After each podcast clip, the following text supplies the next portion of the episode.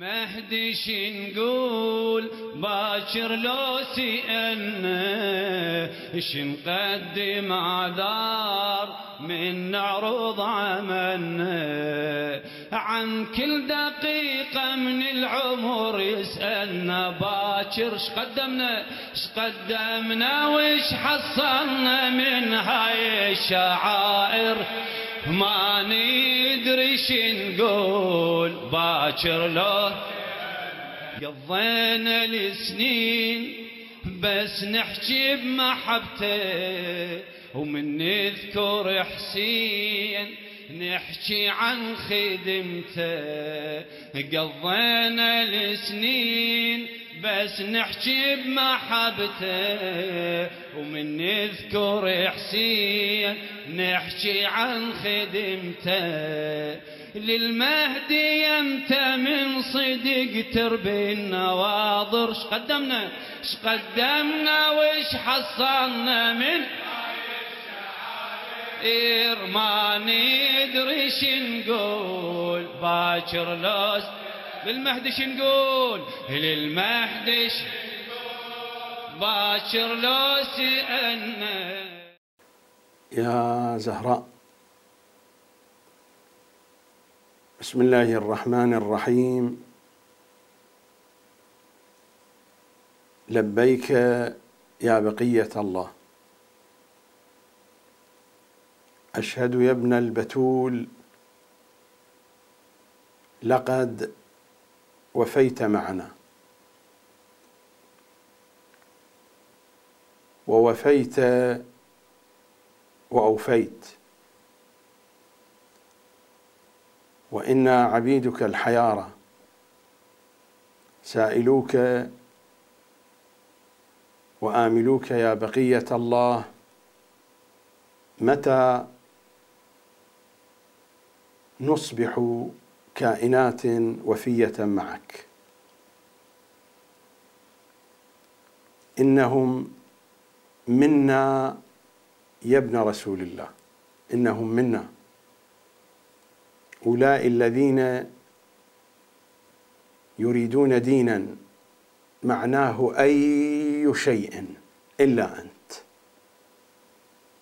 والدين من دونك عديم اللون والطعم والرائحة. يا كل الدين ويا أصل الدين. إني أصدقك القول يا ابن نقيات الجيوب. رائحة الدين وأهل الدين. من دونك يا مولى منتنة مقرفة رائحة الموت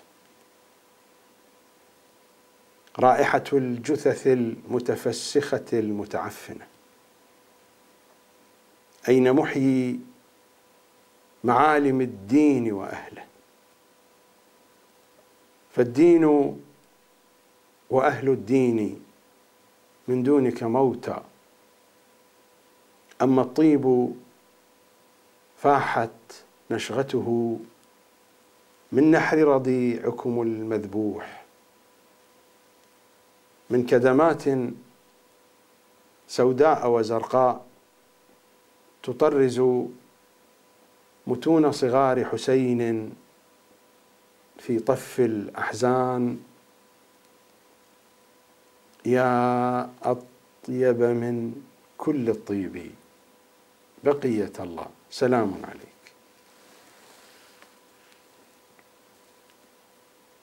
أيها المهدويون أيتها المهدويات مساكم الله بالخير. سلام عليكم جميعا. ملف الكتاب والعترة. الجزء الأول. العقل الشيعي. الحلقة السادسة بعد العاشرة.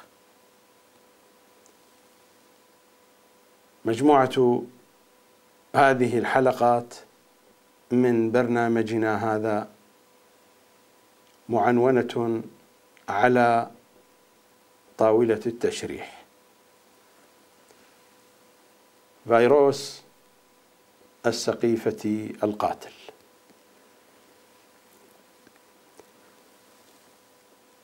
كان الكلام في أجواء التشيع في العراق. ما بين النجف وكربلاء. في أجواء مؤسستنا الدينية الشيعية. وفي أجواء أحزابنا الشيعية. كان جزء من الحديث حول حزب الدعوة الإسلامية. وقلت بأنها البوابة الواسعة التي فتحت في العراق وفي الجو العربي الشيعي من خلالها دخل الفكر الأخواني والفكر القطبي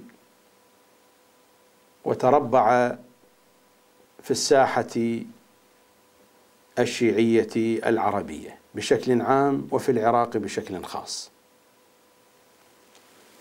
إذا نذهب إلى كتاب صلاح الخرسان حزب الدعوة الإسلامية حقائق ووثائق. في صفحة 342 وهو يتحدث عن تشكيل لجنة جهادية للدعوة يقول وعلى أثر تصاعد حدة المواجهة بين الدعوة والنظام الحاكم في العراق. أيام صدام. ولما كانت الدعوة في قيادتها ووجودها في إيران. وعلى أثر تصاعد حدة المواجهة بين الدعوة والنظام الحاكم في العراق قررت القيادة التنفيذية للحزب إثر اجتماع عقدته في إيران تشكيل لجنة جهادية للدعوة داخل إيران ضمت في عضويتها كل من؟ أولا مهدي عبد مهدي الرابط بين القيادة العامة والداخل. ثانيا الشيخ صبحي الطفيلي. وثالثا الدكتور فخري مشكور. الشيخ صبحي الطفيلي الذي كان امينا لحزب الله في لبنان. وهذا مصداق من مصاديق انتشار حزب الدعوة في مختلف التجمعات الشيعية والتواجد الشيعي في المنطقة العربية. حزب الله أمينه العام الأول السيد عباس الموسوي هو أيضا كان في حزب الدعوة قبل أن يكون امينا عاما لحزب الله. هو أيضا من هذه الأجواء. وبعد استشهاده جاء الأمين الثاني لحزب الله وهو الشيخ صبحي الطفيلي وهو أيضا من حزب الدعوة. وتلاحظون هنا في هذه اللجنة القيادية ذكر اسمه وهذه قضايا معروفة. وحتى في الوقت الحاضر الكوادر القيادية الأولى في حزب الله البعض منها كانوا في حزب الدعوة من شخصيات حزب الدعوة. في الوقت الحاضر. وبقية الحركات أو المؤسسات التي انتشرت وإلى يومنا هذا في أصقاع العالم العربي حيث التواجد الشيعي هناك الكثير من الرموز ومن الشخصيات التي لا زالت على ارتباط بحزب الدعوة أو أنها انتقلت إلى واجهات أخرى لكنها لا زالت مشبعة بنفس الفكر السابق. في نفس كتاب صلاح الخرسان في صفحة 563 حين يتحدث عن مصادر ثقافة الدعوة. وقد جئت بمثال في الحلقة الماضية من الكتاب الذي يتألف من ثلاث مجلدات عنوانه ثقافة الدعوة وكيف أن هذا الكتاب حينما يتناول موضوعا يأخذ مقدارا من تفسير الميزان ثم ينتقل إلى مقدار من تفسير سيد قطب في ظلال القرآن. على طول ما جاء لآيات من القرآن في جو التفسير من ذكر. مصادر ثقافة الدعوة. يقول مصادر الثقافة في الدعوة هي القرآن والسنة بشكل أساسي. وهذا التعبير القرآن والسنة هناك ملامح عند المتأثرين بالجو القطبي. هناك ملامح. أحد هذه الملامح التأكيد دائما على سنة النبي صلى الله عليه وآله. لأن الإخوانيين يؤكدون على هذه القضية. سنة النبي قطعا هي العنوان الأول عندنا ولكن النبي وضع عنوانا آخر العترة الكتاب والعترة. لماذا دائما في هذا الجو؟ حتى في أجوائنا الحوزوية. دائما يقرن هذا المصطلح مع هذا المصطلح. سيجدون ترقيعا وأنا أعرف الترقيعات كلها. كلها ترقيعات خائبة لا معنى لها. المصطلح له أهمية كبيرة. أشرت يوم أمس بأن السيد الشهيد محمد باقر الصدر في أكثر من مورد في أكثر من موطن يشير إلى الالتفات إلى أن هذا المصطلح مصطلح رجال الدين جاءنا من الكنيسة ويؤكد على استعماله.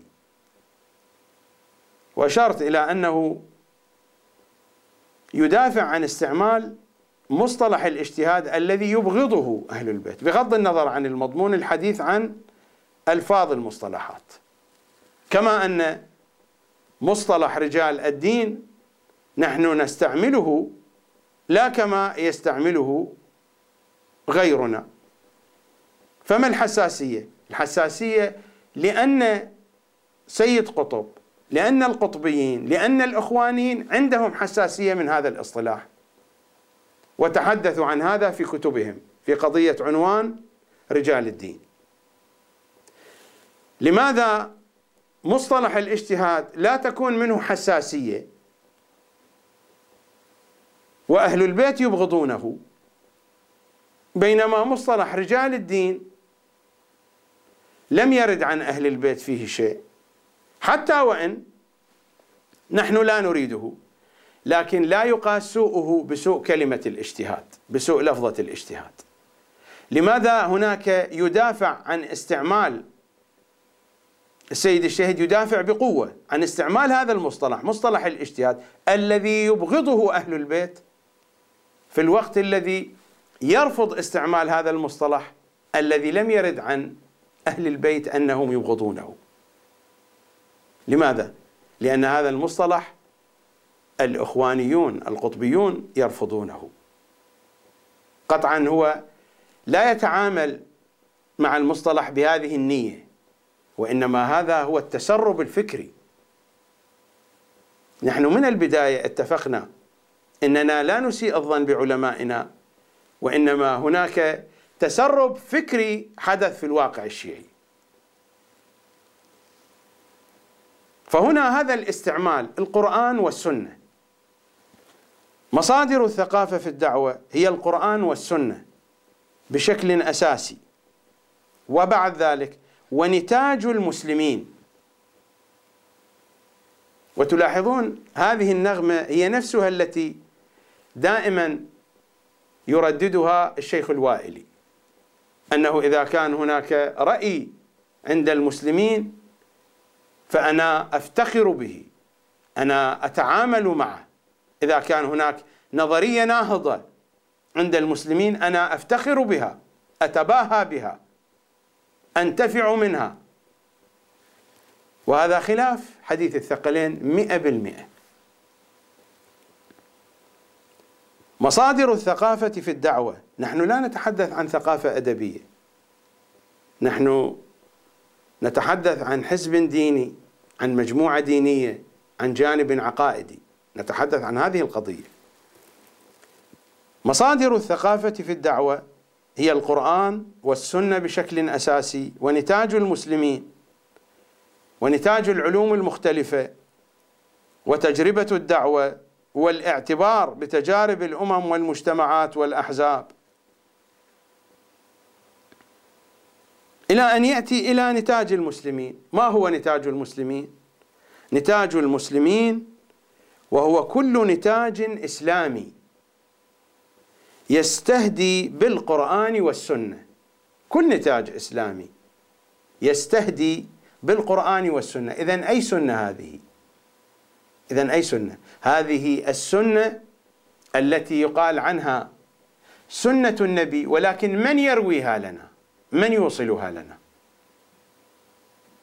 تظهر هنا القضية إسلام بلا مذاهب. وهو كل نتاج إسلامي يستهدي بالقرآن والسنة بشكل أو آخر إلى آخر الكلام.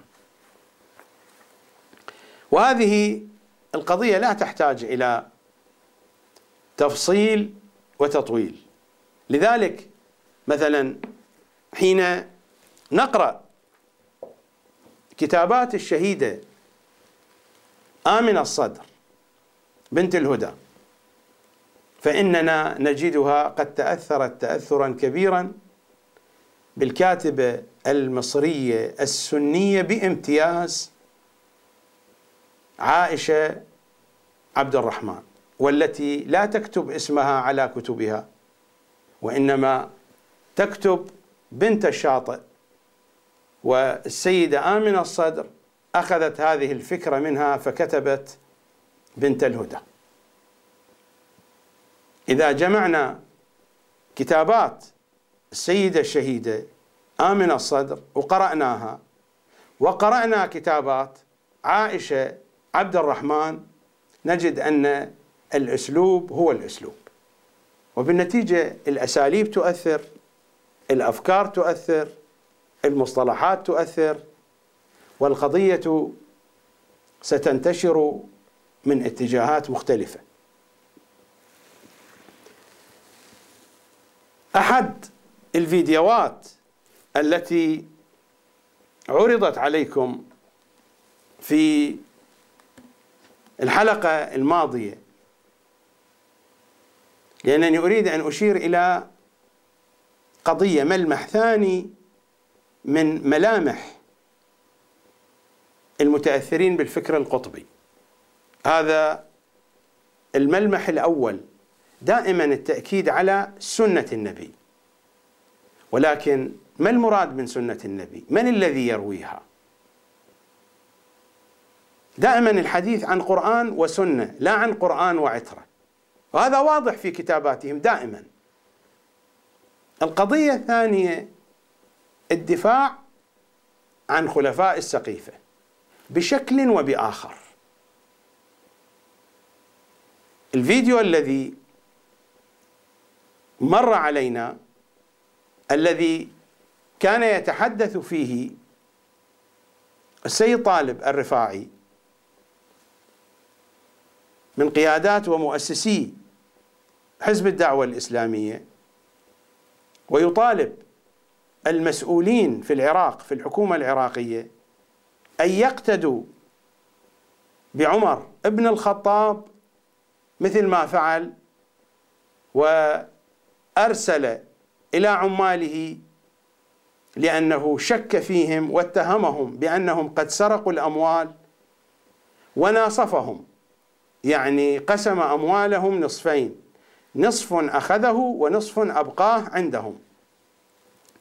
والسيد طالب الرفاعي يطالب الحكومة أن تفعل مع المرتشين مع الفاسدين مع السراق من المسؤولين في الحكومة العراقية. نستمع إلى سيد طالب الرفاعي. والذي هل وقف حصل الحكام العر- العراقيون الآن من السراق الذي يعلمون أنهم سراق وحاسبوهم بلاش يقطعوا أيديهم كما قال القرآن أقلا يوقفوهم عند حدهم عمر بن الخطاب قاسم الولاة الذين اتهمهم يقاسموهم. بمن أين لك هذا أشخاص إجوا حفاة عراة ما اقتذوا خبز ملة ولا عرفوا للبر مذ خلقوا طعما الآن أصحاب ملايين وأصحاب عقارات عندنا بهذا. بالإمارات وغير الإمارات شاهدتم واستمعتم إلى السيد طالب الرفاعي. هذه الظاهرة ظاهرة واضحة عند المتأثرين بالفكر الإخواني وبالفكر القطبي. قضية الدفاع عن خلفاء السقيفة وقضية الاقتداء بمواقفهم وهذه واضحة جدا في مجالس الشيخ الوائلي. من يتتبع يجد أن هذه الظاهرة واضحة جدا جدا في مجالس الشيخ الوائلي. وفي كتابات الآخرين الذين تأثروا بهذا الفكر وبهذا الجو. السيد طالب الرفاعي يطلب من المسؤولين في العراق أن يقتدوا بعمر بن الخطاب. اولا الاقتداء بعمر بن الخطاب ليس من صميم عقيدتنا. أمير المؤمنين حين عرضوا عليه الخلافة في الشورى العمرية القضية معروفة. رفض أن يتسنم الخلافة. كان بإمكانه أن يقبل ويتسنم الخلافة ثم يرفض. وإنما أراد أن يؤسس مبدأ مبدأ قاطعا وأن يؤسس طريقا واضحا. فإما نحن أتباع علي وإما نحن أتباع غيره. هذا الاقتداء من أين جاء به السيد طالب؟ وأنا لا أتحدث هنا مع السيد طالب بعنوانه الشخصي أبدا. لا مشكلة لي مع السيد طالب الرفاعي. أنا أتحدث مع منهج مع خط فكري واسع منتشر في الواقع الشيعي. هذا الاقتداء العمري من أين جاءنا؟ إذا كنا نحن من شيعة علي فالمبدأ العلوي واضح. حتى ما هادنهم إلى مدة من الزمن وبعد ذلك يرفض سيرة الشيخين. من البداية رفض من البداية لكي يخط لنا خطا واضحا. هذا اولا. وعلى فرض أننا على فرض أننا نتنازل عن هذه القضية ونقبل بالاقتداء بعمر. أليس المفروض أننا نقتدي بعمر إذا كان عمله صحيحا؟ هل نقتدي بعمر مطلقا؟ بغض النظر عن المسألة الأولى هل كان عمر معصوما حتى نقتدي بعمر مطلقا؟ السؤال هنا أن عمر ناصف عماله فأخذ نصفا من أموالهم الأموال المتبقية عندهم. هل هي من السرقة؟ فلماذا لم يأخذها كلها؟ وإذا كانت هذه الأموال ليس مسروقة لماذا اغتصب أموالهم؟ ما معنى المناصفة؟ إذا كانت أموال مسروقة فهو شريكهم فيها. وإذا كان هو الحاكم الشرعي فلماذا لا يأخذ هذه الأموال كلها؟ لماذا ترك عندهم؟ وهذا الكلام ليس مني هذا كلام سيد الأوصياء. هذا كتاب سليم ابن قيس رضوان الله تعالى عليه.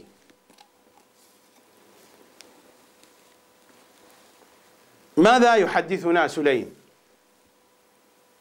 يقول انتهيت إلى حلقة في مسجد رسول الله. صلى الله عليه وآله. ليس فيها إلا هاشمي. غير سلمان وأبي ذر والمقداد ومحمد ابن أبي بكر وعمر ابن أبي سلمة وقيس ابن سعد ابن عبادة. فقال العباس العباس عم النبي فقال العباس لعلي عليه السلام ما ترى عمر منعه من أن يغرم أو يغرم قنفذا كما أغرم جميع عماله؟ لأن عمر جاء بجميع عماله بجميع الولاة وغرمهم أخذ منهم نصف أموالهم إلا قنفذ. العباس يقول للأمير ما ترى عمر منعه من أن يغرم أو يغرم قنفذا كما أغرم جميع عماله؟ فنظر علي عليه السلام إلى من حوله ثم غرورقت عيناه بالدموع ثم قال شكر له ضربة ضربها فاطمة عليها السلام بالسوط فماتت وفي عضدها أثره كأنه الدملج.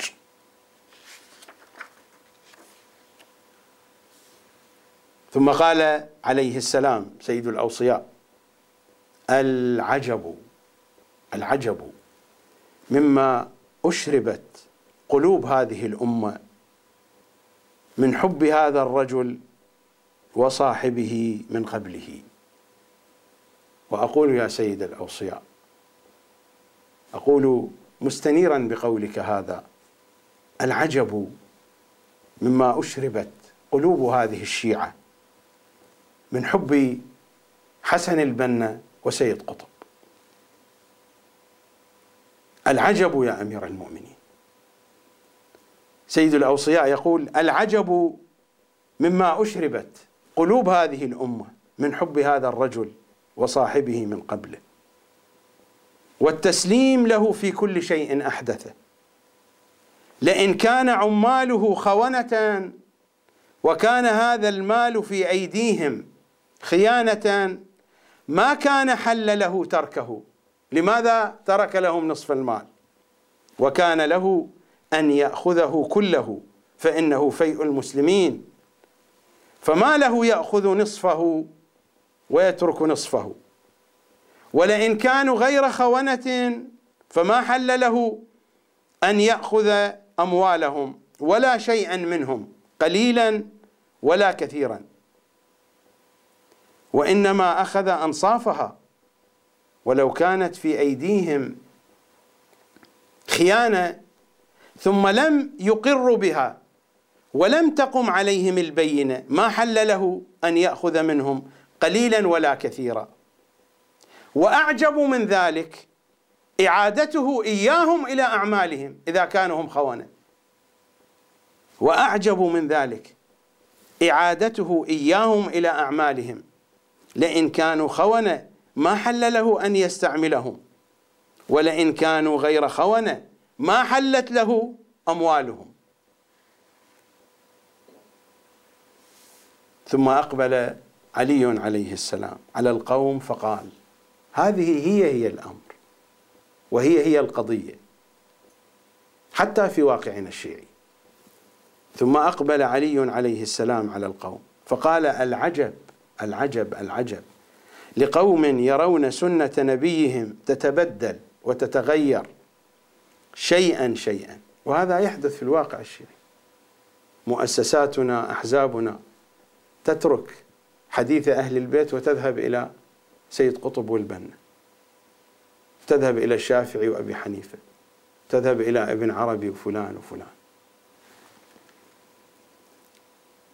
العجب لقوم يرون سنة نبيهم تتبدل وتتغير شيئا شيئا وبابا بابا ثم يرضون ولا ينكرون. بل يغضبون له ويعتبون على من عاب عليه. أليس هي هي القضية؟ بل يغضبون له. يغضبون إذا ما انتقد هذا الذي يعبث بسنة النبي. بل يغضبون له لأجله. ويعتبون على من عاب عليه وأنكره. ثم يجيء قوم بعدنا فيتبعون بدعته وجوره وأحداثه ويتخذون أحداثه يعني ما أحدثه وابتدعه ويتخذون أحداثه سنة ودينا يتقربون بها إلى الله. والكلام طويل. والأثر الباقي كمثل الدملج في عضد الزهراء أقوى الحجج. ومن سواد متنها اسود الفضا. يا ساعد الله الإمام المرتضى. ووكز نعل السيف في جنبيها. أتى بكل ما أتى عليها. مر علينا حديث السيد الشهيد الصدر رضوان الله تعالى عليه في كتابه فدك في التاريخ. وهنا نقطتان. النقطة الأولى الكتاب ألفه السيد للدفاع عن حق الصديقة الكبرى في فدك.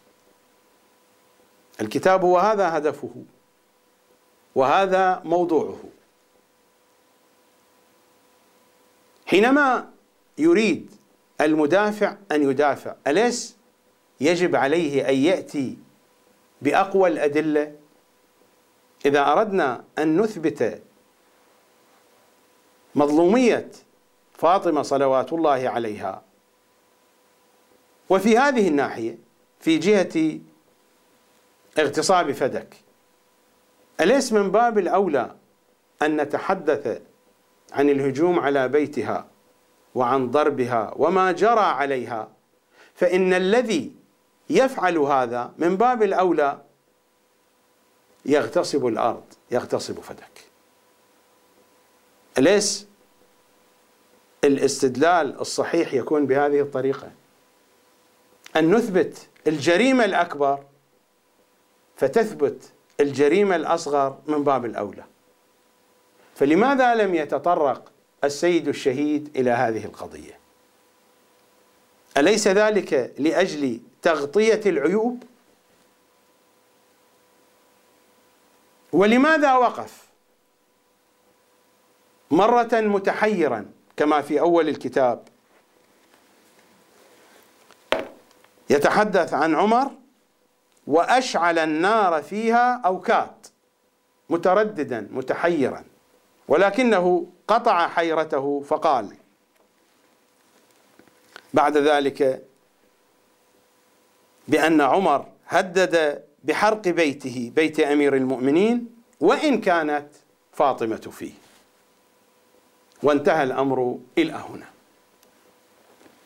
سؤالي هو وهذا السؤال رددته سابقا وأردده الآن وأكرره. أقول لو أني كتبت كتابا أو تحدثت حديثا عن السيد الشهيد وعن ظلامته فقلت بأن البعثيين اعتقلوا السيد وأطلقوا سراحة وأنهي الحديث وتلك هي مظلومية السيد الشهيد. هل تقبل عائلة السيد الصدر ذلك؟ هل يقبل أتباع السيد ذلك؟ هل يقبل حزب الدعوة ذلك؟ هل يقبلون؟ ألا يقولون هذا تزوير للتأريخ؟ وهذا غمط لحق السيد الشهيد؟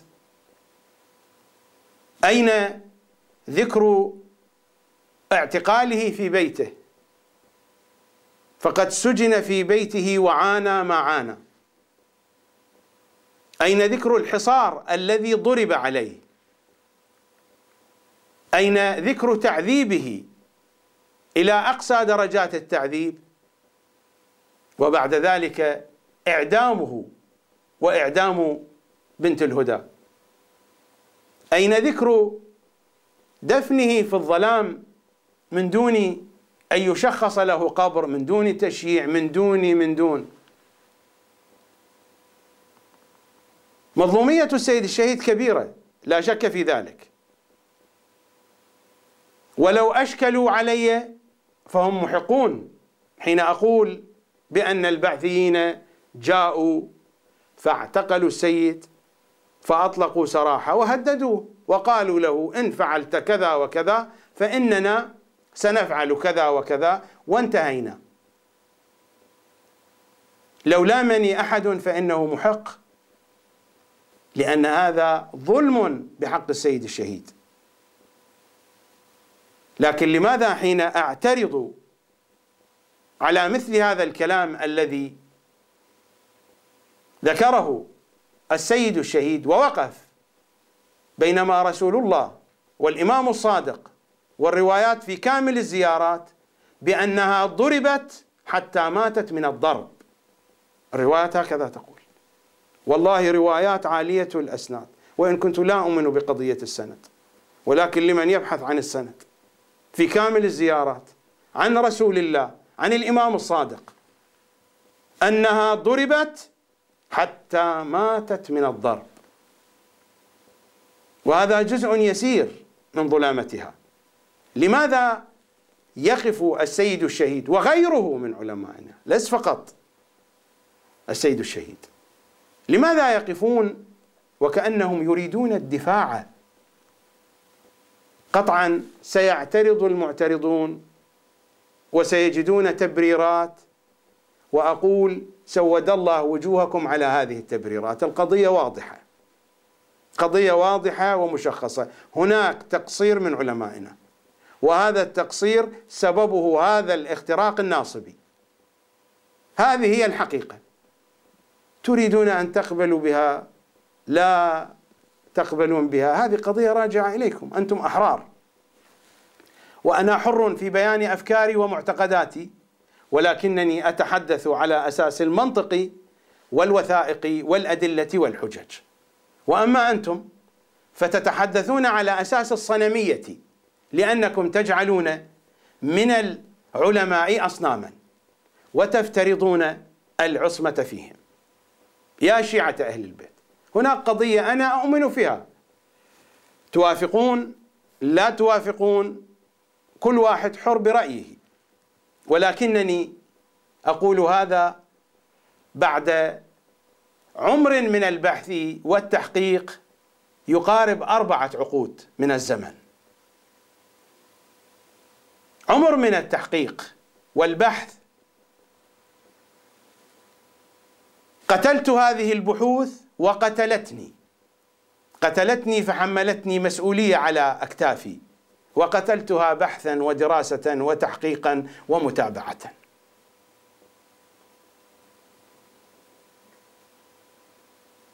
السنة المخالفون إنهم يقولون بأنهم أمة النبي ووالله ما هم أمة النبي إنهم أمة الصحابة. ونحن نقول بأننا شيعة أهل البيت إننا شيعة العلماء. مثل ما السنة أمة للصحابة الشيعة صاروا شيعة للعلماء. سيخرج لي من يخرج. ويقول بأن العلماء هم يمثلون الأئمة. هذا الكلام أقول له روح سولفه ببيت خالتك. القضية ليست بهذا الشكل. لماذا حين توضع الحقائق في الدفاع عن أهل البيت ترفضونها؟ لماذا؟ والحقائق واضحة وجلية وبينة. على نفس هذا الذوق هذا معلم ثالث. قضية الزهراء. قضية الزهراء هو الميزان. آلة الاختبار للشيعي وخصوصا للعلماء عند الزهراء في قضية مقاماتها وفي قضية ظلامتها. بالزهراء امتحنوا العلماء. أعرفوا علماءكم لأنها هي الميزان الذي تركه المصطفى صلى الله عليه وآله. قال يرضى الله لرضاها ويسخط لسخطها. كل المعصومين كذلك. ولكن لماذا هذا الحديث بقي محفوظا عند الشيعة وعند أعداء الشيعة؟ عند شيعة أهل البيت وعند أعداء أهل البيت. محفوظ.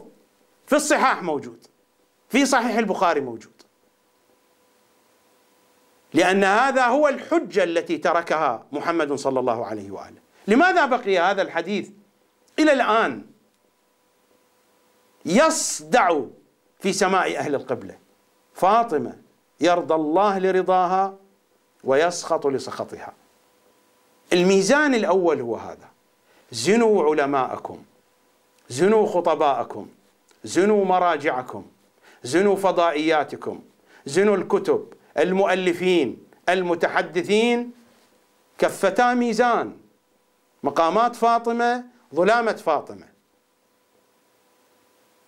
زنوا العلماء بهذا الميزان. والله تفلحون والله تنجحون في الدنيا والآخرة لأنه يرضى الله لرضاها ويسخط لسخطها. إذا وجدت العالم يقصر في مقاماتها. إذا وجدت العالم يقصر في ظلامتها أعرض بوجهك عنه. إلا أن تجد له عذرا. إلا أن تجد له عذرا. ولكن أن تجد عذرا لعالم في قضية بديهية وواضحة ذلك شيء صعب جدا.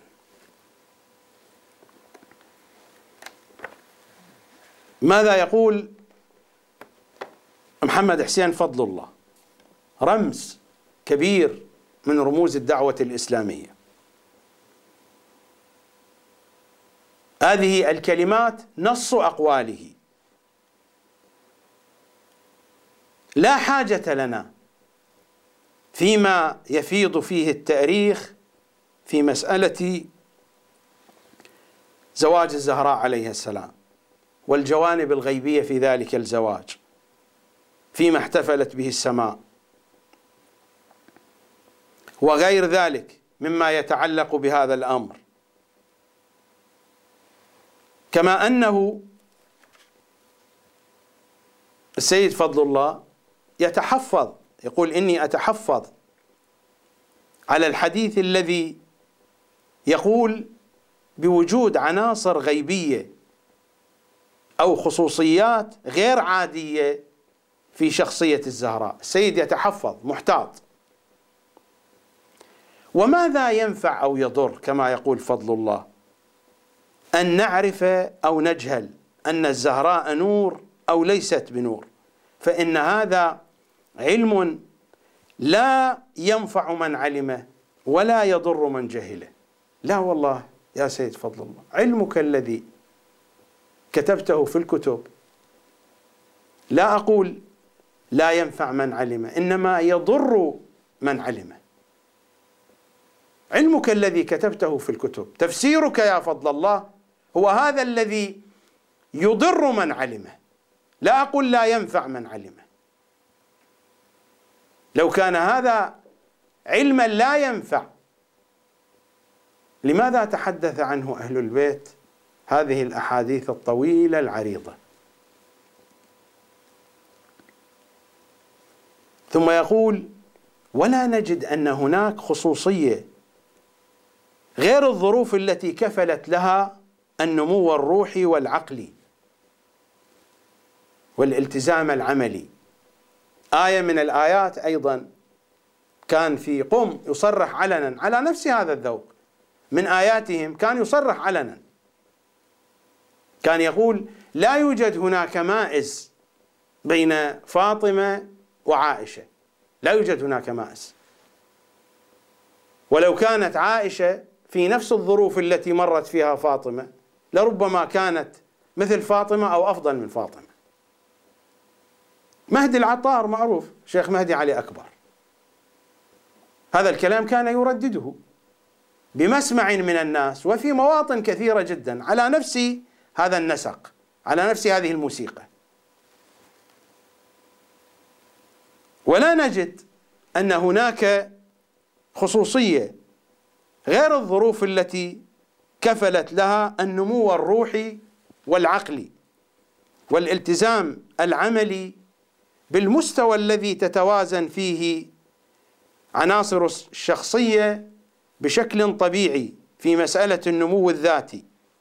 ولا نستطيع إطلاق الحديث المسؤول القائل بوجود عناصر غيبية مميزة تخرجها عن مستوى المرء العادي لأن ذلك لا يخضع لأي إثبات قطعي.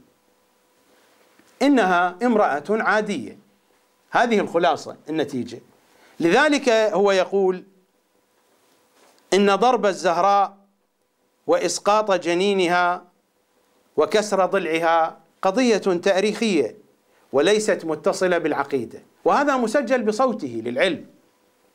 هذا الكلام مسجل بصوته.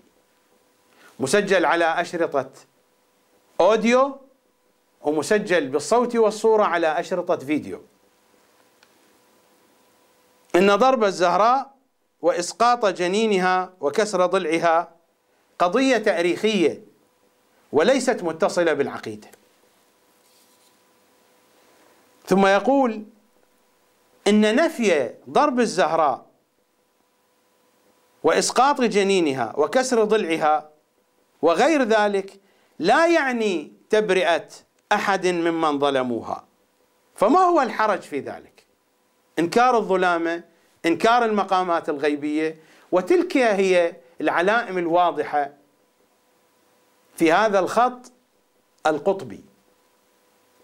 أنا هنا حين أذكر هذه الأمثلة لا أريد التنكيل بهؤلاء الأشخاص إنما أبين لشباب الشيعة كيف يشخصون طريقهم. هذه هي العلامات الواضحة في الطريق القطبي الذي يقودكم إلى هوة سحيقة بعيدة عن إمام زمانكم صلوات الله وسلامه عليه. ثم يعلق بعد ذلك. يقول القضية قد انتهت في حينها فإنها صلوات الله عليها قد رضيت على أبي بكر وعمر حينما استرضياها قبل وفاتها. قضية انتهت واتفقوا وتراضوا وانتهى الأمر. كما يحدثني بعض الأخوة من شمال أفريقيا يقول بأن مشايخ الأزهر والسلفيين حين يأتون للتبليغ الديني في بعض القرى في بعض المناطق البعيدة والنائية في الجزائر في المغرب حين يتحدثون عن الحسن والحسين للناس يخبرون الناس بأن الحسن والحسين ماتا وهما صغار أيام رسول الله صلى الله عليه وآله. حتى يغلق الباب على أي قضية؟ على قضية عاشوراء وكل القضايا الأخرى. قضية معاوية مع الإمام الحسن وتنتهي الأمور. مثل ما فعل سيد قطب كما مر علينا في الحلقة الماضية في قصة ويطعمون الطعام. فقال هذه السورة بتمامها نزلت في مكة وانتهى من الموضوع من أصله. فضل الله هنا يقول تراضوا وانتهت القضية. هذا ما يقوله محمد حسين فضل الله. لكن ماذا يقول تأريخ المخالفين أنفسهم؟ وهذا ابن قتيبة الدينوري في كتابه الإمامة والسياسة. أو المعروف بتاريخ الخلفاء. هذه طبعة مؤسسة الأعلمي. صفحة 23 24 الحديث طويل أشير إلى موطن الحاجة فقط.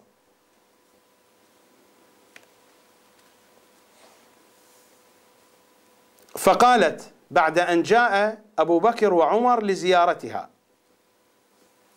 ألح على أمير المؤمنين وأمير المؤمنين قال للزهراء هؤلاء يريدون زيارتك؟ فقالت البيت بيتك والأمة أمتك. الأمر بيدك. فأدخلهما على الزهراء. وصار حديث. إلى أن قالت لهما أرأيتكما إن حدثتكما حديثا عن رسول الله؟ تعرفانه وتفعلان به؟ قالا نعم. فقالت نشدتكم الله. ألم تسمع رسول الله؟ يقول رضا فاطمة من رضاي. وسخط فاطمة من سخطي. فمن أحب فاطمة ابنتي فقد أحبني. ومن أرضى فاطمة فقد أرضاني. ومن أسخط فاطمة فقد أسخطني. قال نعم. والحديث هذا موجود حتى في صحيح البخاري. موجود في كل الصحاح. قال نعم سمعناه من رسول الله. قالت فإني وهذا الكتاب كتاب مخالف ليس من كتب الشيعة. قالت فإني أشهد الله وملائكته أنكما أسخطتماني وما أرضيتماني ولئن لقيت النبي لأشكونكما إليه فقال أبو بكر أنا عائذ بالله تعالى. من سخطه وسخطك يا فاطمة. إلى أن قالت والله لأدعون الله عليك. هذه الإضافات هذا كذب. ثم انتحب أبو بكر يبكي حتى كادت نفسه أن تزهق. إذا كانت القضية هكذا. إذا لماذا لم يصلح الأمر. هذا كذب من المؤرخين. وهي تقول والله لأدعون الله عليك في كل صلاة أصليها. هذا ما يقوله المخالفون وهذا ما يقوله القطبيون الشيعة القطبيون.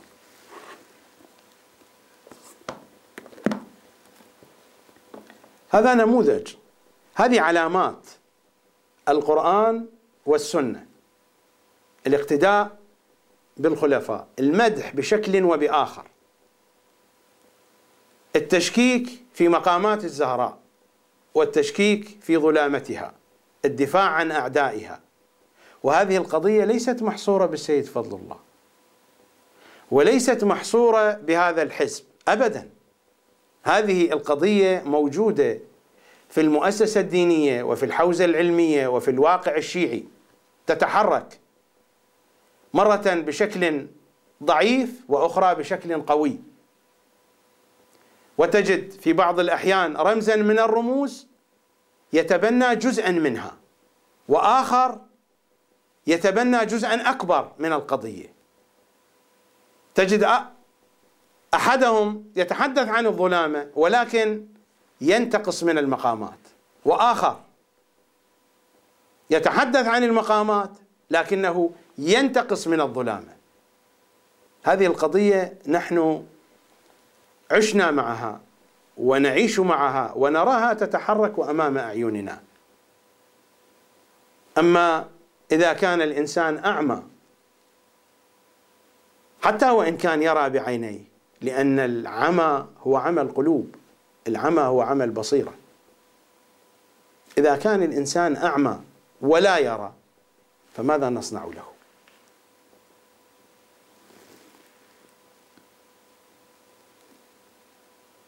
أرجع إلى أصل الموضوع. هذه مجرد مقدمات.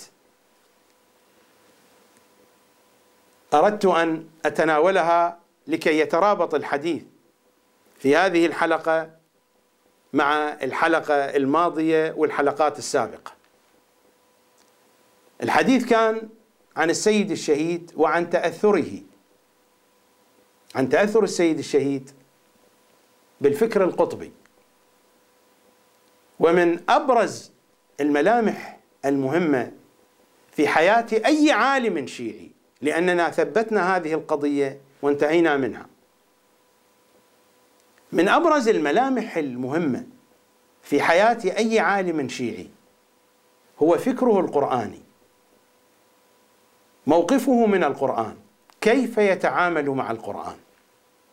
مثل ما تحدثنا عن رموز شيعية سابقة.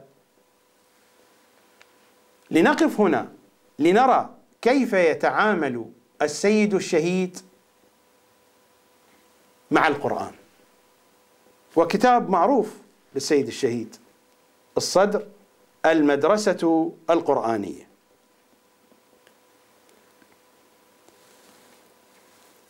في المدرسة القرآنية يتبنى السيد الشهيد منهجا تفسيريا سأتحدث عنه لكن قبل أن أتحدث عن المنهج التفسيري للسيد الشهيد الصدر أحدثكم عن المنهج التفسيري لسيد قطب.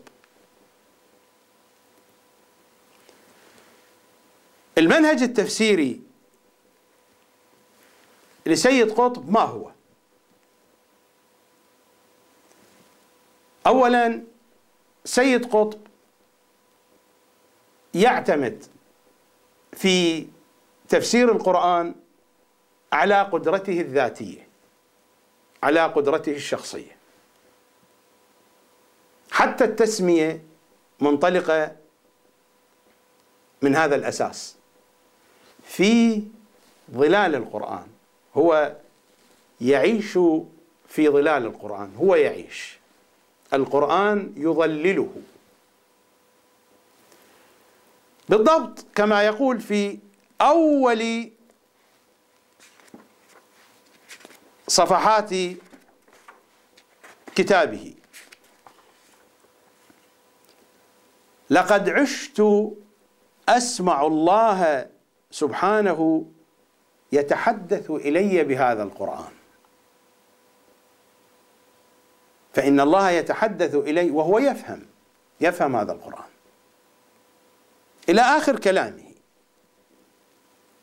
وعشت في ظلال القرآن أحسن التناسق الجميل بين حركة الإنسان كما يريدها الله وحركة هذا الكون الذي أبدعه الله إلى آخره.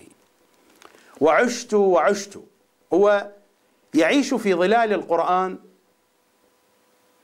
الله سبحانه وتعالى يحادثه وهو يتلقى هذا الحديث ويفهمه. كما قالها بالضبط وبشكل صريح في كتابه مشاهد القيامة الذي أوصى به كثيرا المرجع الراحل سيد محمد الشيرازي وأوصى الشيعة بأن يحفظوه مرة ومرة ومرة يقرؤوه مرة ومرة ومرة ويحفظوه. وأوصى الخطباء بأن يتحدثوا عنه يوميا في منابرهم. ماذا قال في آخر الكتاب؟ تحت عنوان مراجع هذا الكتاب المراجع المصادر. قال كان مرجعي الأول في هذا الكتاب هو المصحف الشريف وقد اعتمدت على فهم الخاص. لأسلوب القرآن الكريم وطريقته في التعبير. وما ذكر أي مرجع آخر. قال لأنني ما رجعت إلى الكتب الأخرى ليست مراجع. فإذا رجع إليها بشكل جزئي. المرجع الأول والأخير يعني النبي صلى الله عليه وآله هكذا أوصانا. قال إني تركت فيكم الثقلين كتاب الله وسيد قطب. ما إن تمسكتم بهما لن تضلوا بعدي. إنهما لن يفترقا حتى يردا علي الحوض. يبدو أن حديث الثقلين هكذا. إذا أردنا أن نتعامل مع تفسير سيد قطب. النبي ترك فينا الثقلين كتاب الله وسيد قطب. لأن سيد قطب هو المرجع بنفسه في تفسير القرآن. ما هي ميزة تفسير سيد قطب؟ هناك ميزتان هناك دراسات كثيرة للعلم مكتوبة عن منهج سيد قطب في التفسير. دراسات موجودة. يمكن أن تراجعوها على الإنترنت يمكن أن تراجعوها في المكتبات. أنا قرأت واطلعت على العديد منها في السنين الماضية. وهناك رسائل دكتوراه أيضا مكتوبة في هذا الاتجاه.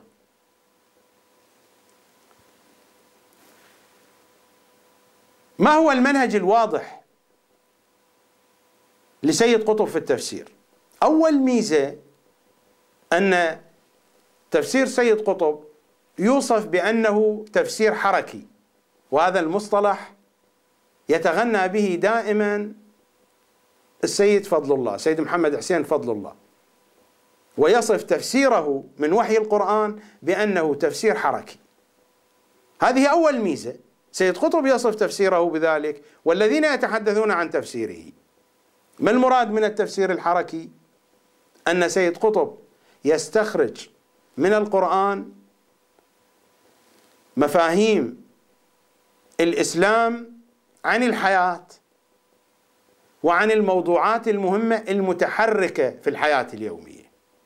هذا المقصود من الحركية في الإسلام والحركية في التفسير. فأول ميزة في تفسير سيد قطب أنه تفسير حركي. وهذا العنوان أخذه محمد حسين فضل الله. الميزة الثانية أن تفسير سيد قطب تفسير موضوعي وهذا العنوان أخذه السيد محمد باقر الصدر. البعض الذين لا علم لهم يتصورون بأن المنهج الذي جاء به السيد محمد باقر الصدر منهج جديد ما سبقه إليه أحد. هذا المنهج منهج التفسير الموضوعي. اولا هو موجود عند المخالفين منذ زمن بعيد. ليس جديدا. من له علم واطلاع على تفاسير المخالفين لأهل البيت هذا المنهج موجود. التفسير الموضوعي يعتمد على أي شيء؟ على تفسير القرآن بالقرآن. عند المخالفين موجود. أصلا أحد التفاسير المعروفة عند المخالفين لأحد علمائهم الهنود. اسمه تأويل الفرقان بالفرقان. لعبد الحميد الفراهي الهندي. معروف هذا التفسير عندهم. تأويل الفرقان بالفرقان. التفسير الموضوعي موجود عند المخالفين. وسيد قطب ليس هو الذي اكتشف التفسير الموضوعي. لكن سيد قطب اعتمد التفسير الموضوعي مع التفسير التجزيئي وهذا هو الذي اعتمده أيضا السيد محمد باقر الصدر. لأن الذين يتحدثون عن منهج السيد محمد باقر الصدر يتحدثون عن تفسير موضوعي فقط. والحال أن السيد الشهيد في منهجه التفسيري يتبنى المنهج التجزيئي والموضوعي بالضبط. المنهج الذي عليه سيد قطب نفس المنهج بالضبط. سيد قطب يأخذ الجانب التجزيئي من الآيات وبعد ذلك يستخرج المفاهيم بطريقة التفسير الموضوعي. وسأضرب لكم أمثلة. لأن الكثيرين ربما ما قرأوا تفسير سيد قطب ويمدحونه ويتحدثون عنه. وربما أن الكثيرين مثل ما مر كما هي حالة الجهل التي تحدثت عنها حكاية السيد طالب الرفاعي عن السيد محسن الحكيم والسيد محمد جمال الهاشمي عن المرجع الشيعي وعن مستشار المرجع الشيعي القضية التي مرت علينا. وربما الدعاة في حزب الدعوة الإسلامية يقرؤون ولكن من دون وعي ومن دون فهم للقضية. هذا الجلد الأول من تفسير سيد قطب دار الشروق. المنهج ما هو؟ يستعمل التفسير التجزيئي وبعد ذلك يذهب إلى التفسير الموضوعي ويستخرج الموضوعات لكن بأي طريقة؟ على أساسه هو. هو يتعامل مع القرآن. كما قال بالمقدمة هذه الكلمة لقد عشت اسمع الله يتحدث إلي بهذا القرآن. فكان الله يتحدث إليه وهو يفهم. هو قطعا لا يقصد هذا المعنى الحرفي وإنما مراده أنه يتعامل مع القرآن ويفهم المضامين بقدرته الذاتية. سيد قطب كان ثقافته المعاصرة في أيامه واسعة والرجل درس في أمريكا وعنده ثقافة واسعة. وهو مطلع على الثقافات غير الدينية. إضافة إلى أنه كان أديبا من الطراز الأول وهذا هو الذي سحر الشيعة بأسلوبه. لأننا نعاني من مشكلة اللسانية والأدب في المؤسسة العلمية. سيحدثني الآن بعض الذين يحفظون بعض المعلومات فيقول مثلا إن النجف مشحونة بالشعراء والأدباء. صحيح هذا. إن النجف مشحونة بالشعراء والأدباء.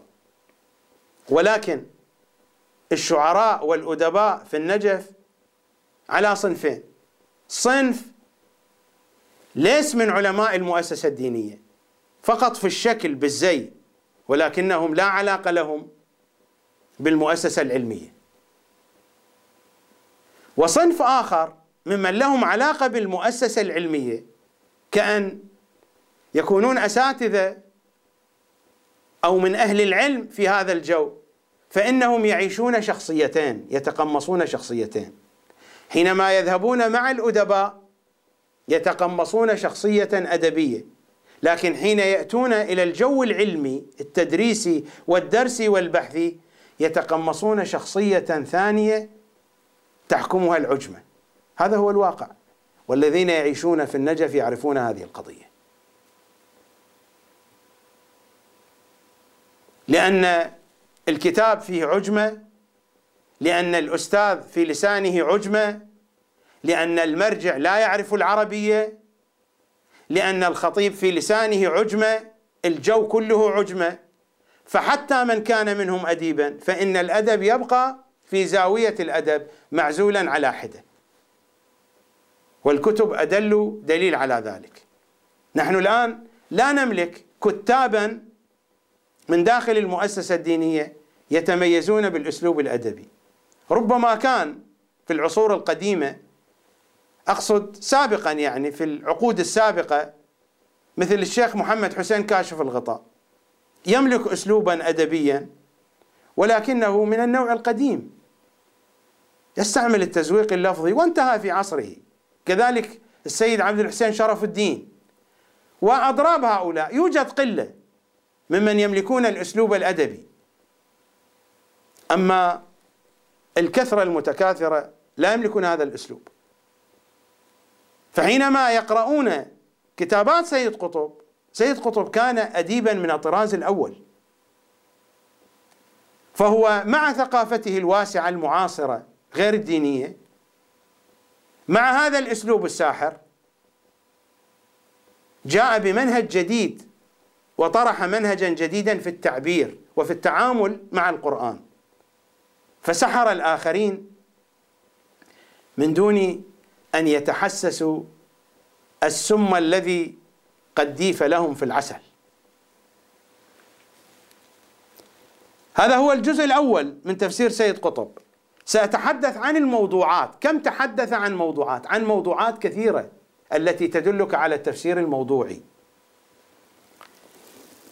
في صفحة 95 تحدث عن السحر.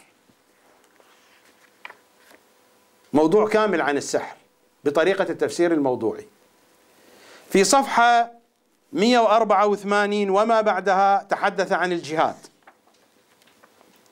في صفحة 206 وما بعدها تحدث عن السلم. في صفحة 234 تحدث عن دستور وتنظيم الأسرة المسلمة. في صفحة 278 تحدث عن الرسل والأنبياء. في صفحة 292 تحدث عن حرية العقيدة في الإسلام. لا إكراه في الدين. وما بعدها. في صفحة 296 297 وما بعدها تحدث عن أسرار الحياة والموت. في صفحة 365 تحدث عن موقف العقيدة الإسلامية من العقائد الأخرى. وموضوعات كثيرة أخرى جدا. إنما ذكرت هذا على سبيل الأمثلة. هذا الجزء الأول. الجزء الثاني. أيضا من نفس الطبعة طبعة دار الشروق. صفحة 649 تنظيم مؤسسة الأسرة. صفحة 689 الإمامة. صفحة 741 الجهاد. صفحة 807 العقل البشري. صفحة 819 الوحدانية. يعني وحدانية الله. صفحة 865 الطوائف المسيحية. صفحة 873 الأحكام الشرعية الأساسية في الدين التي تنظم حياة المجتمع. صفحة 883 النظام الإسلامي. صفحة 891 التشريع الإلهي هو أفضل التشريعات للإنسان. صفحة 1043 عالم الملائكة. صفحة 1049 الرحمة الإلهية. صفحة 1067 القضاء والقدر. صفحة 1113 الغيب وهو بحث طويل جدا. هذا في الجزء الثاني. هذا الجزء السادس بقية الأجزاء نفس الشيء. وحتى الجزء الأول والثاني أنا ما ذكرت كل الموضوعات. هذه أمثلة. في الجزء السادس صفحة 3387 العبادة. صفحة 3889 اليسر والتيسير. صفحة 3965 الإيمان. صفحة 3967 الأمة الإسلامية والتواصي. هذه نماذج لموضوعات كثيرة وتفسير سيد قطب على هذه الطريقة. يتناول الآيات بشكل تجزئي وبعد ذلك ينتقل من الحالة التجزئية للآيات القرآنية فيتناول موضوعات لها علقة بحياة الناس بحياة المسلمين سمي ما شئت. فيستخرج المفاهيم القرآنية من خلال فهمه لآيات القرآن سواء التي تتواجد في تلكم السورة التي تحدث عن بعض معاني آياتها بشكل تجزئي أو مع الآيات الأخرى المنتشرة الموجودة في بقية سور القرآن الكريم. هذه هي طريقة سيد قطب في التفسير. ومن أراد أن يتأكد من ذلك عليه أن يراجع ويتأكد من القضية أو أن يراجع الدراسات والبحوث والكتب التي ألفت في هذا الخصوص. وهذه القضية قضية أكيدة مئة بالمئة. هذا تحقيق هذا الكلام ليس كلاما جزافيا. أنا لست هنا أتحدث بحديث سياسي عابر. ولا أتحدث بحديث خطيب دفعت له أجرة يحاول أن يجمع العبارات حتى يشحن نصف ساعة أو أربعين دقيقة من الحشو كيفما كان حتى يكمل المهمة ليقبض الثمن. هذه النتائج نتائج دراسات لسنين طويلة. ومتابعة وبحث وتحقيق. هذه هي الخلاصة في كتب سيد قطب وفي تفسير سيد قطب. لنذهب إلى كتاب السيد الشهيد المدرسة القرآنية.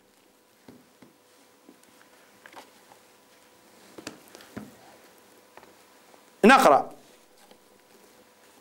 وكان يتحدث عن التفسير. هذه الطبعة مكتبة سلمان المحمدي. الطبعة الأولى 2013 1434 هجري صفحة 21 وكان يتحدث عن التفسير بدأ في عصر الصحابة والتابعين. نحن يعني التفسير بدأ في عصر الصحابة والتابعين. ليس التفسير هنا نتحدث عن تفسير أهل البيت. لماذا نحن نتحدث عن عصر الصحابة والتابعين؟ ما علاقتنا بهم؟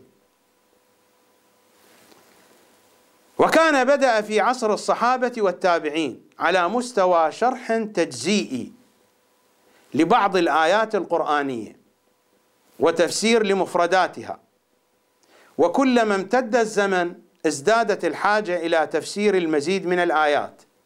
إلى أن انتهى إلى الصورة التي قدم فيها ابن ماجه والطبري وغيرهما كتبهم في التفسير في أواخر القرن الثالث وأوائل القرن الرابع وكانت تمثل أوسع صورة من المنهج التجزيئي في التفسير. ولا يشير إلى أهل البيت. تتذكرون قرأنا في مقدمة تفسير التبيان. شيخ الطوسي أيضا أول ما ذهب إلى الطبري وعدد مجموعة أسماء المفسرين المخالفين لأهل البيت. ولم يشر إلى أهل البيت لا من قريب ولا من بعيد. نفس الشيء هنا السيد الشهيد نفس القضية. ونستمر. في صفحة 23 الاتجاه التوحيدي أو الموضوعي. الاتجاه الثاني نسميه يعني في مقابل الاتجاه التجزيئي. الاتجاه الثاني نسميه الاتجاه التوحيدي أو الموضوعي في التفسير. هذا الاتجاه لا يتناول تفسير القرآن آية فآية بالطريقة التي يمارسها التفسير التجزيئي. بل يحاول القيام بالدراسة القرآنية لأي شيء لموضوع من موضوعات الحياة العقائدية أو الاجتماعية أو الكونية مثل هذه الموضوعات. هو لا يفسر آية آية. اصبروا علي. سيأتي بعد ذلك فيرجع على نفس طريقة سيد قطب تفسير الآيات التجزئية والتفسير الموضوعي. الذين يقولون بأن السيد الشهيد يفسر بالطريقة الموضوعية فقط من دون التجزئي يقرؤون قسما من الكلام ويتركون الباقي. كيف تتم؟ يحاول القيام بالدراسة القرآنية لموضوع من موضوعات الحياة العقائدية أو الاجتماعية أو الكونية. فيبين ويبحث ويدرس مثلا عقيدة التوحيد في القرآن ومر علينا هذا العنوان أيضا. أو يبحث عن النبوة في القرآن ومر علينا هذا العنوان عند سيد قطب الرسل. أو عن المذهب الاقتصادي في القرآن ومر علينا النظام الإسلامي وأمثال ذلك. أو عن سنن التاريخ في القرآن أو عن السماوات والأرض في القرآن الكريم وهكذا. ويستهدف التفسير التوحيدي الموضوعي من القيام بهذه الدراسات تحديد موقف نظري للقرآن الكريم وبالتالي للرسالة الإسلامية من ذلك الموضوع من موضوعات الحياة أو الكون. هذا هو تفسير الحركي.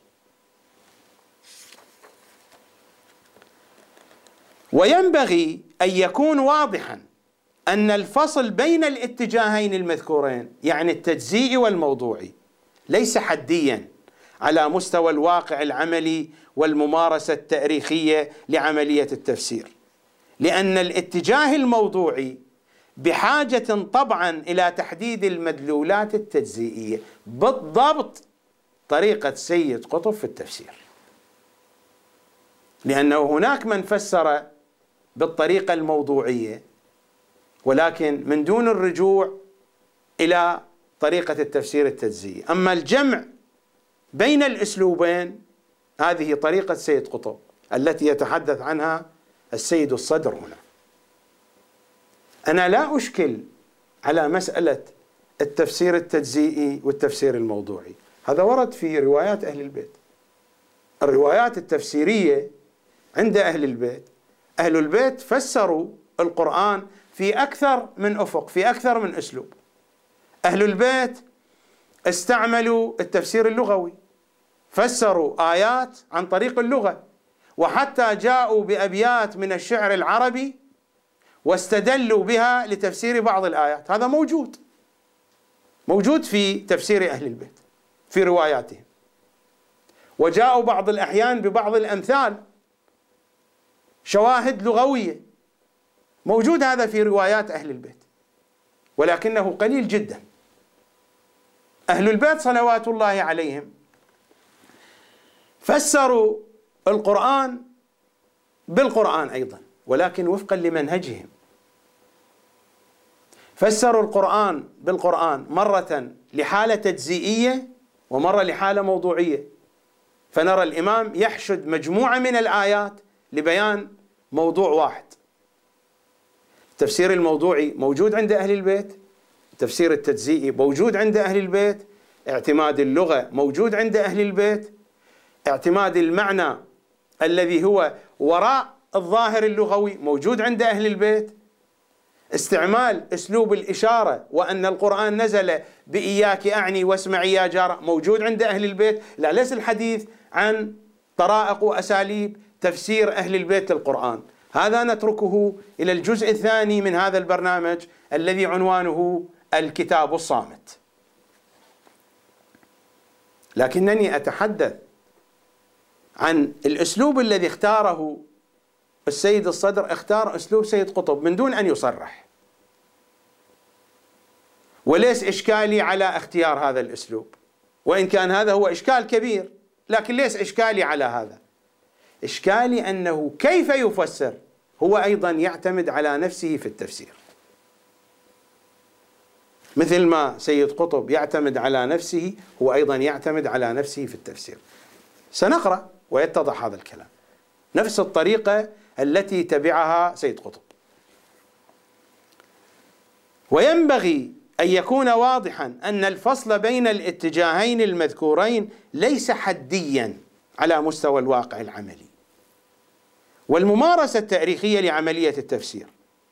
لأن الاتجاه الموضوعي بحاجة طبعا إلى تحديد المدلولات التجزئية للآيات التي يريد التعامل معها ضمن إطار الموضوع الذي يتبناه كما أن الاتجاه التجزئي قد يعثر في أثناء الطريق على حقيقة قرآنية من حقائق الحياة الأخرى. ولكن الاتجاهين على أي حال يظلان على الرغم من ذلك مختلفين في ملامحهما وأهدافهما وحصيلتهما الفكرية. ومما ساعد على شيوع الاتجاه التجزئي للتفسير وسيطرته على الساحة قرونا عديدة النزعة الروائية والحديثية للتفسير. وهذا يشعرك بأن السيد ما كان له علم بالروايات التفسيرية. لو كان له علم بالروايات التفسيرية لوجد أن أهل البيت صلوات الله عليهم أيضا يستعملون التفسير الموضوعي. لكنه سيستخرج التفسير الموضوعي من حديث أهل البيت من حديث لا صلة له بالتفسير الموضوعي. سيأتينا. ومما ساعد على شيوع الاتجاه التجزئي للتفسير. وسيطرته على الساحة قرونا عديدة. النزع طبعا يتحدث عن المخالفين. هذا الكلام كله عن المخالفين. وكأنه لا يوجد شيء عند أهل البيت في التفسير. وكأن التفسير في الإسلام هو هذا. ومما ساعد على شيوع الاتجاه التجزئي للتفسير وسيطرته على الساحة قرونا عديدة النزعة الروائية والحديثية للتفسير. حيث إن التفسير لم يكن في الحقيقة وفي البداية إلا شعبة من الحديث بصورة وأخرى. وكان الحديث هو الأساس الوحيد تقريبا مضافا إلى بعض المعلومات اللغوية والأدبية والتاريخية كان هو الأساس الوحيد مضافا إلى بعض هذه المعلومات التي يعتمد عليها التفسير طيلة فترة طويلة من الزمن. ومن هنا لم يكن بإمكان تفسير يقف عند حدود المأثور من الروايات عن الصحابة والتابعين وعن الرسول والأئمة. لماذا؟ لأن التفاسير التي قرأها هي هكذا. تفسير التبيان مشحون بكلام المخالفين لأهل البيت تحت عنوان الصحابة والتابعين وفيه شيء من حديث أهل البيت. وحين قرأ تفسير مجمع البيان كذلك. وحين قرأ تفسير الميزان كذلك. هي هذه القضية. وإلا هل هذا هو ذوق أهل البيت؟ هل هذا معنى حديث الكتاب والعترة؟ الرجوع إلى الصحابة والتابعين. ومن هنا لم يكن بإمكان تفسير يقف عند حدود المأثور من الروايات عن الصحابة لأنه في حديثه هذا قد يقول قائل بأنه يتحدث عن تاريخ أبدا. صحيح هو يتحدث عن تاريخ لكن هو في نفس الوقت يكشف عن التصور العلمي في ذهنه عن فكره عن التفسير. هو صحيح يتحدث عن تاريخ لأنه قد يخرج الآن علي بعض المتحدثين ويقول إنه يتحدث عن التاريخ. لكن سيتبين لنا بعد ذلك كيف يستخرج المعنى من حديث أمير المؤمنين. هذا صحيح هنا حديث عن التأريخ ولكنه في نفس الوقت يخبرنا عن التصور الموجود في ذهنه عن منظومة التفسير. فهو من البداية يتحدث عن الطبري وابن ماجه. ما رأينا في حديثه عن التفسير وهو يتحدث عن التفسير عند أهل البيت. وطبعا لا يتحدث العلماء عن التفسير عند أهل البيت لأنهم يعتبرون روايات التفسير ضعيفة. إما غلو إما ضعيفة وإما هي من قبيل الجري على ضوء بدعة التفسير التي جاء بها السيد الطباطبائي في الميزان بدعة الجري.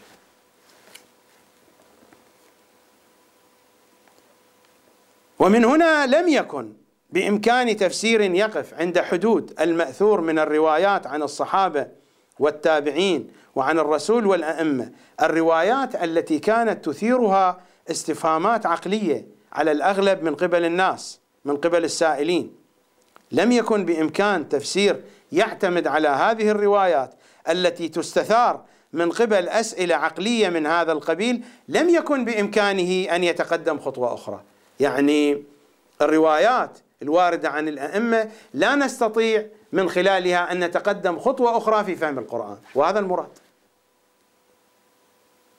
لأن الأجوبة جعلها محدودة بحدود الأسئلة. لكن الأئمة ما تكلموا هكذا. الأئمة وضعوا قواعد عامة لتفسير القرآن في كل عصر ومصر والروايات موجودة عندنا.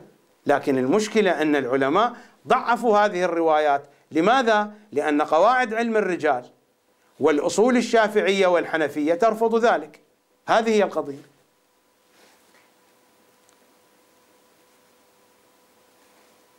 لم يكن بإمكانه أن يتقدم خطوة أخرى وأن يحاول تركيب مدلولات القرآن والمقارنة بينها واستخراج النظرية من وراء هذه المدلولات اللفظية لذا نحتاج إلى طريقة السيد قطب وهو أن نتعامل مع القرآن. وأن نستخرج المفاهيم من القرآن نحن لأن الروايات لا تعيننا في ذلك.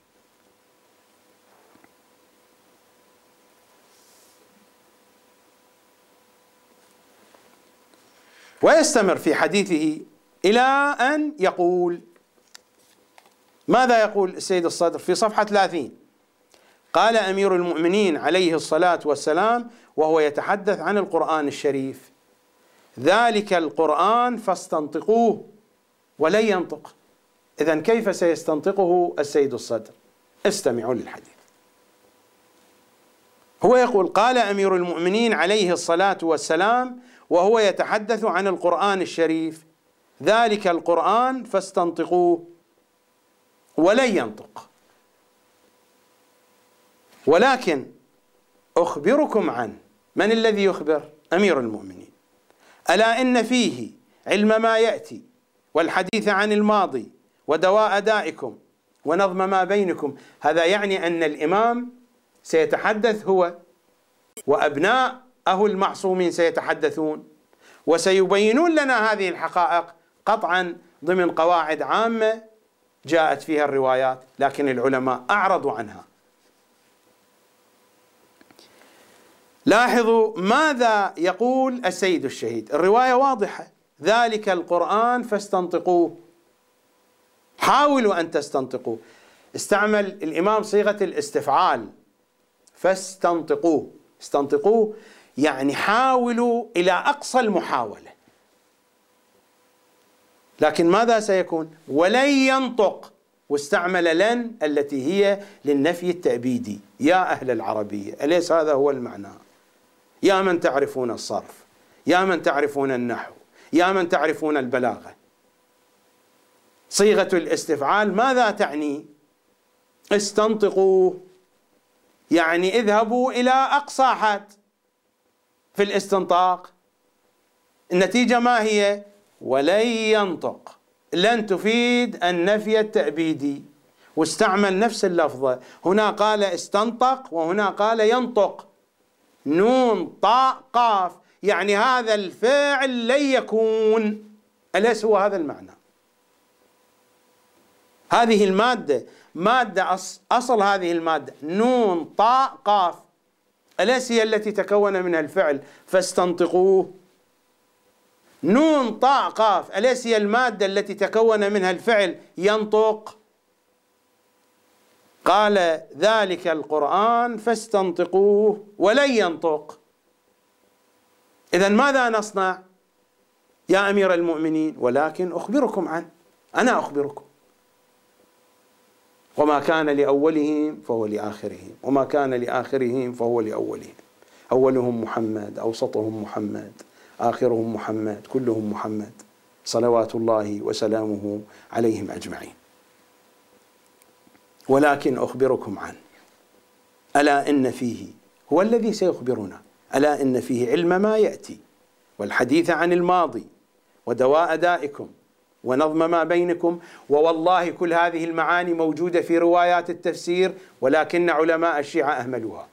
وسيتضح هذا الموضوع وبالتفصيل حينما نصل إلى الجزء الثاني تحت عنوان الكتاب الصامت. سنتناول هذا الموضوع وبالتفصيل. ماذا يقول السيد الشهيد؟ يقول التعبير بالاستنطاق الذي جاء في كلام ابن القرآن. هذه تعبيرها سيد قطب. لا أقول أن سيد قطب عبر عن أمير المؤمنين بأنه ابن القرآن. لا أقول هكذا لأنه سيأتيني ما يقول في أي عبارة؟ هؤلاء الذين يبحثون ماذا أقول؟ يبحثون في المزابل الذين لا يبحثون عن الحقائق. لكن أمير المؤمنين هو الكتاب الناطق. هو ليس ابنا للقرآن.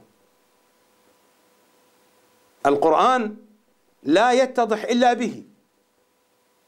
هذه التعابير ابن القرآن في المدرسة القرآنية تلميذ القرآن مثل هذه العبارات.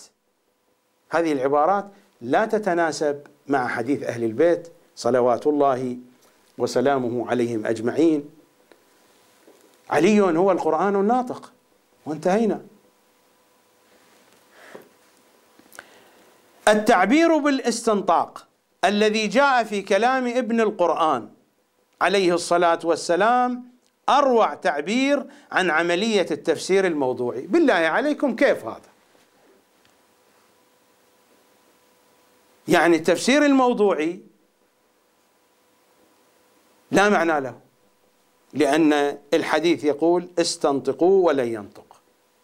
يعني كيف فهم السيد الصدر من هذا الحديث بأن استنطقوه يعني التفسير الموضوعي؟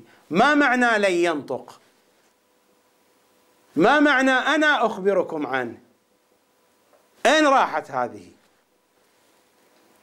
التعبير بالاستنطاق الذي جاء هذا هو كلام سيد قطب يريد أن يستدل بجانب بقسم من حديث الأمير على كلام سيد قطب لأن سيد قطب يقول أنا أجلس مع القرآن وأنا أخذ من القرآن.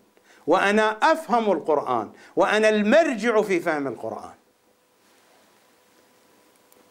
التعبير بالاستنطاق الذي جاء في كلام ابن القرآن عليه الصلاة والسلام أروع تعبير عن عملية التفسير الموضوعي بوصفها حوارا مع القرآن الكريم وطرحا للمشاكل الموضوعية عليه بقصد الحصول على الإجابة القرآنية عليها. وما معنى لن ينطق؟ أين سيجري هذا الحوار. هذا حوار طرشان لا أدري. هذا الحوار كيف يجري؟ والأمير يقول ولن ينطق. كيف يكون الحوار والقرآن لن ينطق؟ لأن الناطق هو علي صلوات الله وسلامه عليه.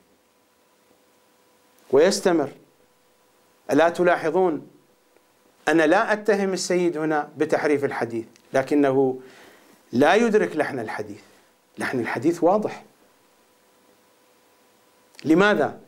هل أن السيد لا يعرف العربية؟ لا هو مشبع الإنسان حينما يكون مشبع بفكرة معينة وهذه الفكرة ضاغطة عليه ومتجه باتجاهها يقع في الشبهة تحدث عنده خيالات وتصورات موافقة ومطابقة لتلك الصورة والفكرة الضاغطة مثل إنسان يقول إنني سوف لن أخطئ لن أخطئ بهذه الكلمة سيخطئ فيها لأن هذه الفكرة تبقى ضاغطة. الأمثلة قطعا تقرب من وجه وتبعد من وجه. أستمر في الكلام. إذا فأول أوجه الاختلاف الرئيسية نحن ما ثبت عندنا أن التفسير الموضوعي جاء في كلمة أمير المؤمنين.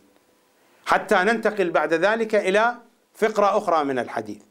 إذا فأول أوجه الاختلاف الرئيسية بين الاتجاه التجزيئي في التفسير والاتجاه الموضوعي في التفسير أن الاتجاه التجزيئي يكون دور المفسر فيه دورا سلبيا. لماذا دورا سلبيا؟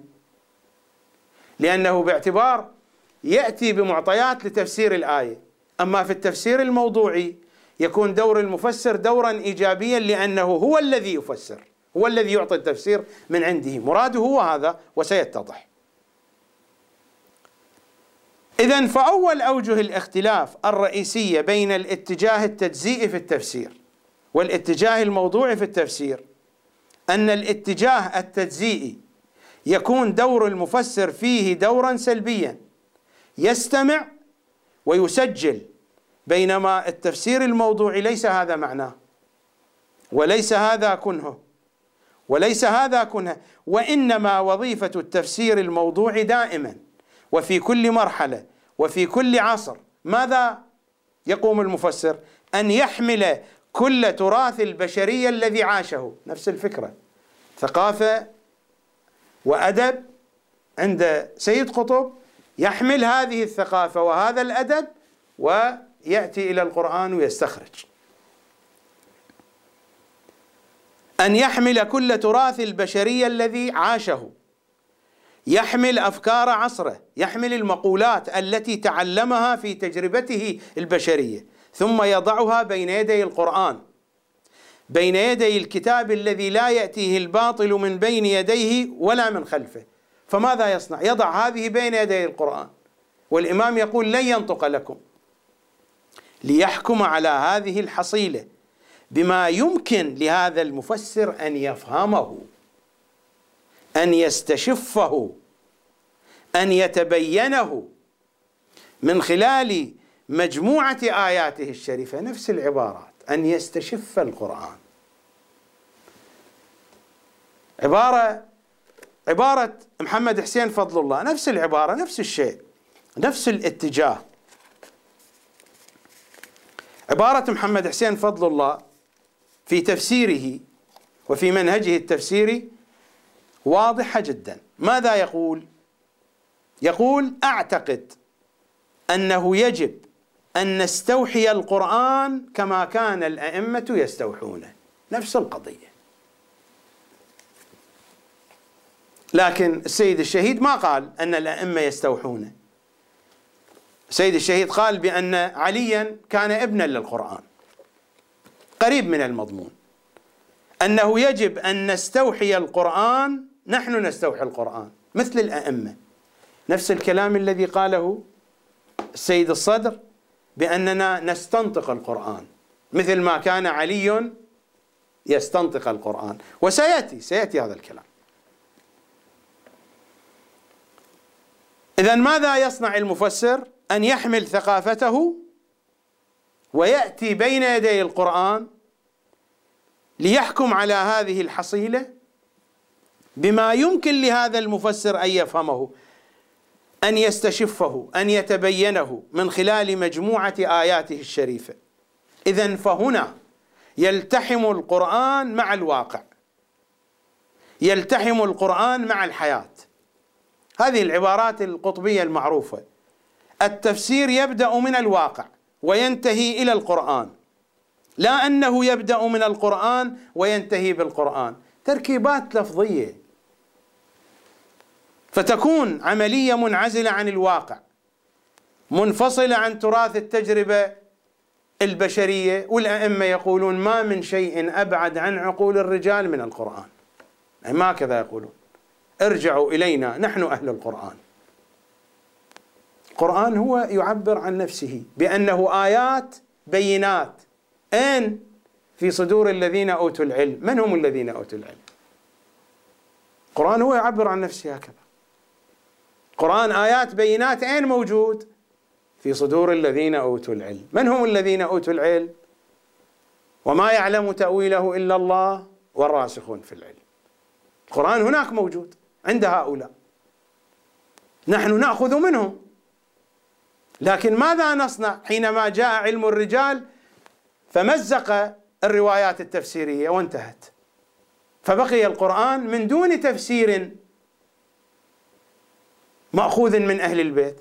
حينئذ لا بد للسيد الصدر أن يجمع ثقافته كما كان سيد قطب وأن يجلس بين يدي القرآن ليفهم القرآن وليستشف القرآن من خلال فهمه وثقافته.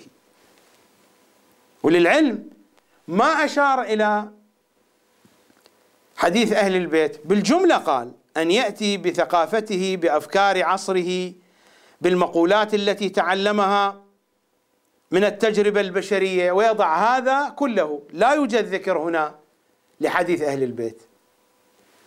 لأنه أساسا قال بأن التفسير التجزئي تفسير سلبي والتفسير التجزئي تفسير سلبي لأن المفسر فقط ماذا يعمل؟ يستمع ويسجل يستمع إلى الحديث ويسجل الحديث وهنا يكون عمل المفسر عملا سلبيا. أما العمل الإيجابي هي طريقة سيد قطب. إذا فهنا يلتحم القرآن مع الواقع. يلتحم القرآن مع الحياة. التفسير يبدأ من الواقع. التفسير يبدأ من الواقع كيف يكون يعني؟ التفسير يبدأ من الواقع كيف يكون؟ يعني معاني القرآن موجودة في الواقع. كيف تفسر هذه العبارة؟ التفسير يبدأ من الواقع وينتهي إلى القرآن. يعني نحن نفصل القرآن على الواقع لا نفصل الواقع على القرآن. كيف يمكن هذا؟ أليس المفروض أننا نفصل الواقع مثل ما يريد القرآن أو نفصل القرآن مثل ما يريد الواقع؟ التفسير يبدأ من الواقع وينتهي إلى القرآن. قطعا سيقولون هذه لها دلالات ودلالات أخرى الكلام واضح. ولو كانت لها دلالات أخرى ولكن فهم السيد الصدر لكلام أمير المؤمنين خاطئ مئة بالمئة. وأس مليار. مئة بالمئة أس مليار.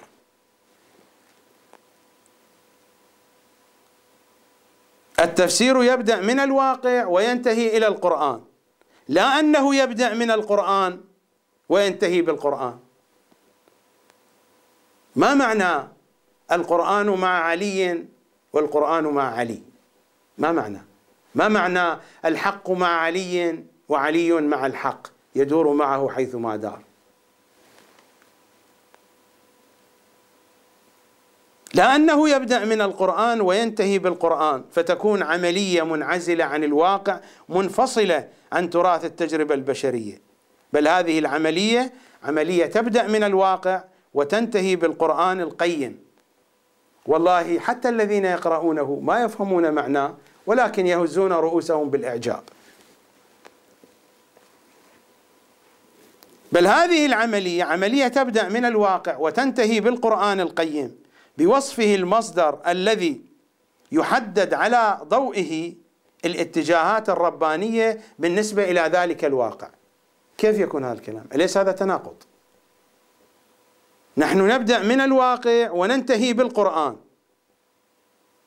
ولا نبدأ من القرآن. نبدأ من الواقع ننتهي بالقرآن. بوصفه المصدر الذي يحدد على ضوئه الاتجاهات الربانية. ليس المفروض تحدد الاتجاهات الربانية أولا من القرآن ثم نذهب إلى الواقع.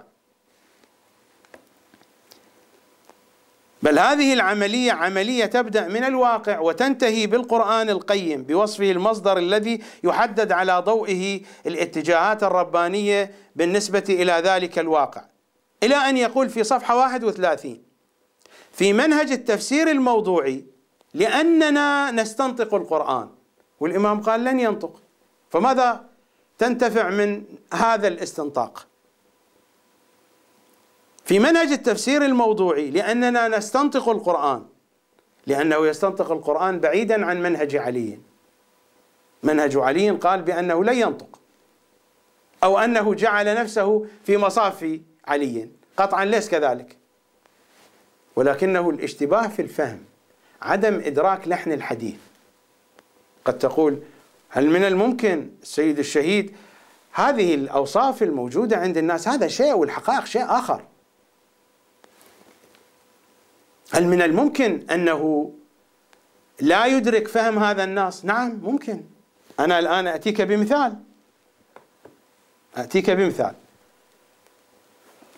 هذه المقالة مقالة مهمة جدا. كتبها السيد محمد باقر الحكيم. والسيد محمد باقر الحكيم من تلامذة السيد الصدر. ولا يكتب شيئا يسيء فيه إلى السيد محمد باقر الصدر. والقضية سواء كتبها السيد محمد باقر الحكيم أم لم يكتبها قضية معروفة. للذين يعرفون تفاصيل حياة السيد الشهيد ويعرفون تاريخ الحركة الإسلامية. في بداية تأسيس حزب الدعوة السيد الشهيد على أي أساس كتب وشارك ووضع اللبنات الأولى لحزب الدعوة. على أساس ما فهمه من آية الشورى وأمرهم شورى بينهم. وللعلم هو التقى بالسيد الخوئي كما هو يحدث السيد الشهيد. وأخبر السيد الخوئي عن قضية تشكيل حزب. لأنه كان من تلامذته درس عنده فترة من الزمن. وأخبر السيد الخوئي وصار الحديث عن الأساس الشرعي لتأسيس الحزب. فطرق السيد رأيه أو طرق نظريته في قضية الشورى وقد أشكل عليه. سيد الخوئي إشكالات وما استطاع السيد أن يدفعها بشكل قوي. وحتى السيد محمد باقر الحكيم أشكل عليه بعض الإشكالات وهذه القضية معروفة ولكن السيد الصدر استطاع أن يقنعه أن يسكته. وتمر الأيام وبعد ذلك يتبين للسيد الشهيد أن ما فهمه من آية الشورى كان ليس صحيحا. وهذا كان أحد الأسباب الرئيسة لانسحابه من حزب الدعوة. لأنه لم يجد أساسا شرعيا يقام عليه هذا الحزب. وهذه القضية معروفة. هذه المجلة هي مجلة المنهاج اللبنانية الجزء السابع عشر. عدد خاص بمناسبة مرور عشرين عاما على شهادة سيد محمد باقر الصدر.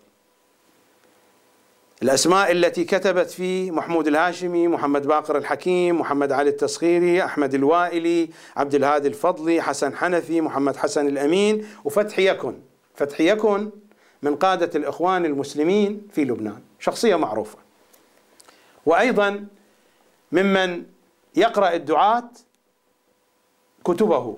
يعني كتب فتح يكن من جملة كتب حزب الدعوة الإسلامية. وهو لا زال حيا لم يمت لا زال على قيد الحياة. من رموز الإخوان المسلمين في لبنان. على أي حال النظرية السياسية عند الشهيد السيد الصدر. مقال مهم جدا كتبه السيد محمد باقر. الحكيم فيتحدث أن السيد الصدر في البداية كان يؤمن بهذه القضية. ومرت الأيام وانسحب السيد الصدر من الحزب. قطعا هناك عوامل أخرى أيضا. ضغط من السيد محسن الحكيم. ضغط على السيد محمد باقر الصدر طلب منه وطلب من سيد مهدي الحكيم من ولده سيد مهدي طلب من أولاده ومن السيد محمد باقر الصدر أن يخرجوا من حزب الدعوة. أنا الآن لا أريد الحديث عن تاريخ حزب الدعوة. لا يهمني ذلك. الحديث عن الاختراق الناصبي للواقع الشيعي. أكان من قبل حزب الدعوة أم من غير حزب الدعوة؟ فبعد أن السيد فكر في الأساس الذي أسس عليه الحزب انسحب. وما أراد أن يتحمل المسؤولية الشرعية ولكنه في نفس الوقت بقي على علاقة جيدة بحزب الدعوة. وبقي السيد الشهيد على علاقة جيدة إلى آخر يوم من حياته الذين يقولون بأن السيد الشهيد ما كانت له علاقة جيدة بالحزب. هذا الكلام غير صحيح. صحيح حين انسحب السيد الشهيد من الحزب والحزب في فترة من الزمان أشاع عليه دعايات قوية جدا على السيد محمد باقر الصدر ولكن بعد ذلك اصطلحوا. رئيس الوزراء العراقي نور المالكي هذا الكراس له.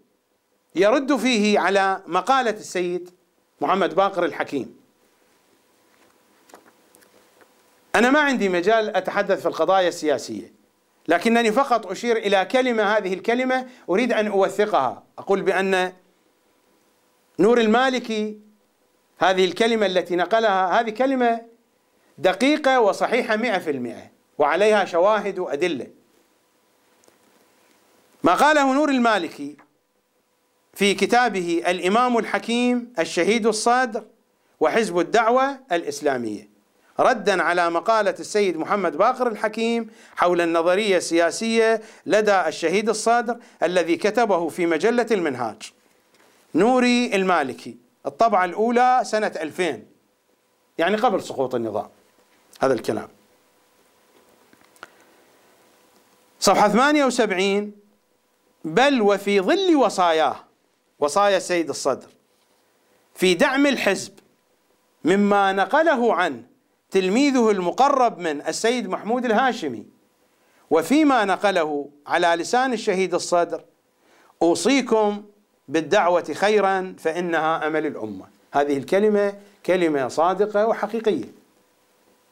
نور المالكي يرد على السيد الحكيم في بعض المواطن التي يحاول السيد الحكيم في هذه المقالة أن يشير إلى وجود خلاف قوي وواضح بين السيد الصدر وبين حزب الدعوة. هو كان يوجد خلاف والسيد الصدر أصدر فتوى بتحريم الانتماء إلى حزب الدعوة الإسلامية على طلبة الحوزة العلمية. وهذه قضية معروفة. سؤال وجهه السيد حسين محمد هذا الصدر موجود الآن على قيد الحياة يعيش في بغداد. سيد حسين محمد هذا الصدر. وجه سؤال إلى السيد محمد باقر الصدر وإلى خاله شيخ مرتضى آل ياسين الذي مر ذكره الذي راجعه السيد طالب الرفاعي كما ذكر رشيد الخيون في أمالي السيد طالب الرفاعي حين عرض على السيد طالب الرفاعي رئاسة حزب الإخوان المسلمين في العراق. مر ذكره وقرأت مقطعا من كتاب أمالي السيد الرفاعي في الحلقة الماضية. وكان الجواب من الاثنين من شيخ مرتضى آل ياسين ومن السيد محمد باقر الصدر بحرمة الانتماء إلى حزب الدعوة الإسلامية على طلبة الحوزة العلمية. هذه القضية في بداية السبعينات. أعود إلى مسألة تغير رأي السيد في قضية الشورى. يقول السيد باقر الحكيم في مقالته وبعد مدة من الزمن توصل الشهيد الصدر إلى توثيق التوقيع المعروف عن الإمام الحجة وهو أما الحوادث الواقعة فارجعوا فيها إلى رواة حديثنا فإنهم حجتي عليكم وأنا حجة الله كما أنه استفاد من التوقيع المذكور للدلالة على ولاية الفقيه إلى آخر الكلام. أنا أقول فأين كان هذا الحديث عن السيد الصدر؟ أليس من شرائط الاستنباط أن الفقيه لا بد أن يستحضر جميع المعطيات وإلا لا تبرؤ الذمة؟ ما معنى براءة الذمة؟ هذا المصطلح عند الفقهاء معروف. براءة الذمة عند الاستنباط. ما المراد من براءة الذمة عند الاستنباط؟ المراد من براءة الذمة عند الاستنباط أن الفقيه حين يستنبط لابد أن يجمع كل المعطيات السلبية والإيجابية. ولا يترك شيئا يستطيع أن يصل إليه إلا الأشياء المتعذرة عليه ذلك شيء آخر. لكن كل ما يستطيع أن يصل إليه سلبا أو إيجابا بخصوص القضية التي يريد أن يستنبطها لابد أن يحيط بها علما. حتى على الأقل ما يستخرجه من رأي يكون أقرب ما يكون إلى الصحيح أقرب ما يكون إلى الواقع بقدر ما يتمكن. فأقول حين كان السيد الشهيد يستنبط أساس تأسيس الحزب من آية الشورى أين كانت هذه النصوص عن السيد الشهيد؟ ألم تكن العملية ناقصة؟ قد يقول القائل بأن سيد باقر الحكيم قال بأن الشهيد الصدر توصل إلى توثيق التوقيع يعني ما كان يعتقد في ذلك الوقت بوثاقة هذا التوقيع. أقول وكيف أعتقد بوثاقته؟ والسند ضعيف لا يمكن توثيقه. التوثيق لا بد من جهة المتن. هذا التوقيع سنده ضعيف بحسب قواعد علم الرجال. هذا التوقيع كيف وصل إلينا مصدر التوقيع؟ كتاب الشيخ الصدوق كمال الدين وتمام النعمة. والبقية نقلوا عنه إذا كانت مصادر أخرى موجودة. إذا البعض منكم يعرف مصادر أخرى لهذا التوقيع فإنها أخذت عن كمال الدين وتمام النعمة. المصدر الأقدم هو هذا كمال الدين وتمام النعمة. التوقيع من أين جاءنا؟ من الناحية المقدسة. عن العمري عن إسحاق ابن يعقوب. إسحاق ابن يعقوب لا ذكر له في كتب الرجال لا من جهة المدح ولا من جهة القدح. ومن هنا حتى الذين قالوا بأنه هو أخ لمحمد ابن يعقوب الكليني بحسب قواعد علم الرجال هذه لا تزيد ولا تنقص في توثيقه أو في عدم توثيقه. يعني إسحاق بن يعقوب من المستحيل على السيد محمد باقر الصادر أن يجد له توثيقا. إذا من أين جاء التوثيق؟ لابد أن التوثيق جاء من نفس المتن اقتنع بالمتن. هذا يعني حينما كان يستنبط من آية الشورى كان يقرأ المتن هذا المتن موجود. إنني لا أشك في أن السيد في ذلك الوقت كان قد حصل على براءة الذمة في الاستنباط. لابد أن يكون قد جمع المعطيات كلها وإلا إذا كانت القضية من دون جمع المعطيات صارت القضية عبثية. ولا توجد فقاهة حينئذ في الموضوع. فإذا لم يكن قد استنبط الوثاقة من هذا النص واستنبطها بعد ذلك من نفس النص هذا يعني أنه ما كانت له القدرة على الفهم.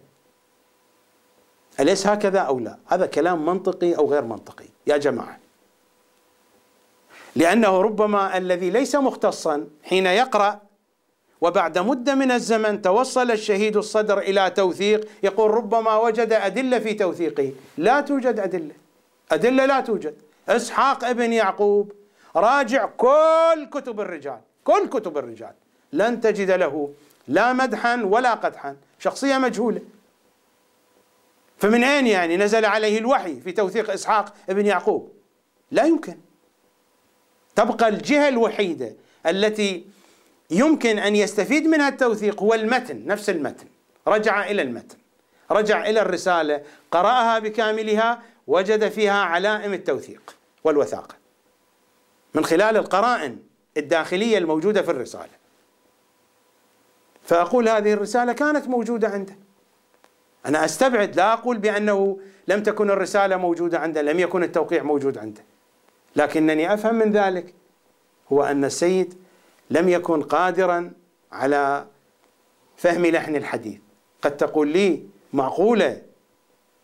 أقول أنا ما نفيت عن السيد القدرة الحوزوية لأنني أفرق بين الفهم الحوزوي وبين فهم أهل البيت.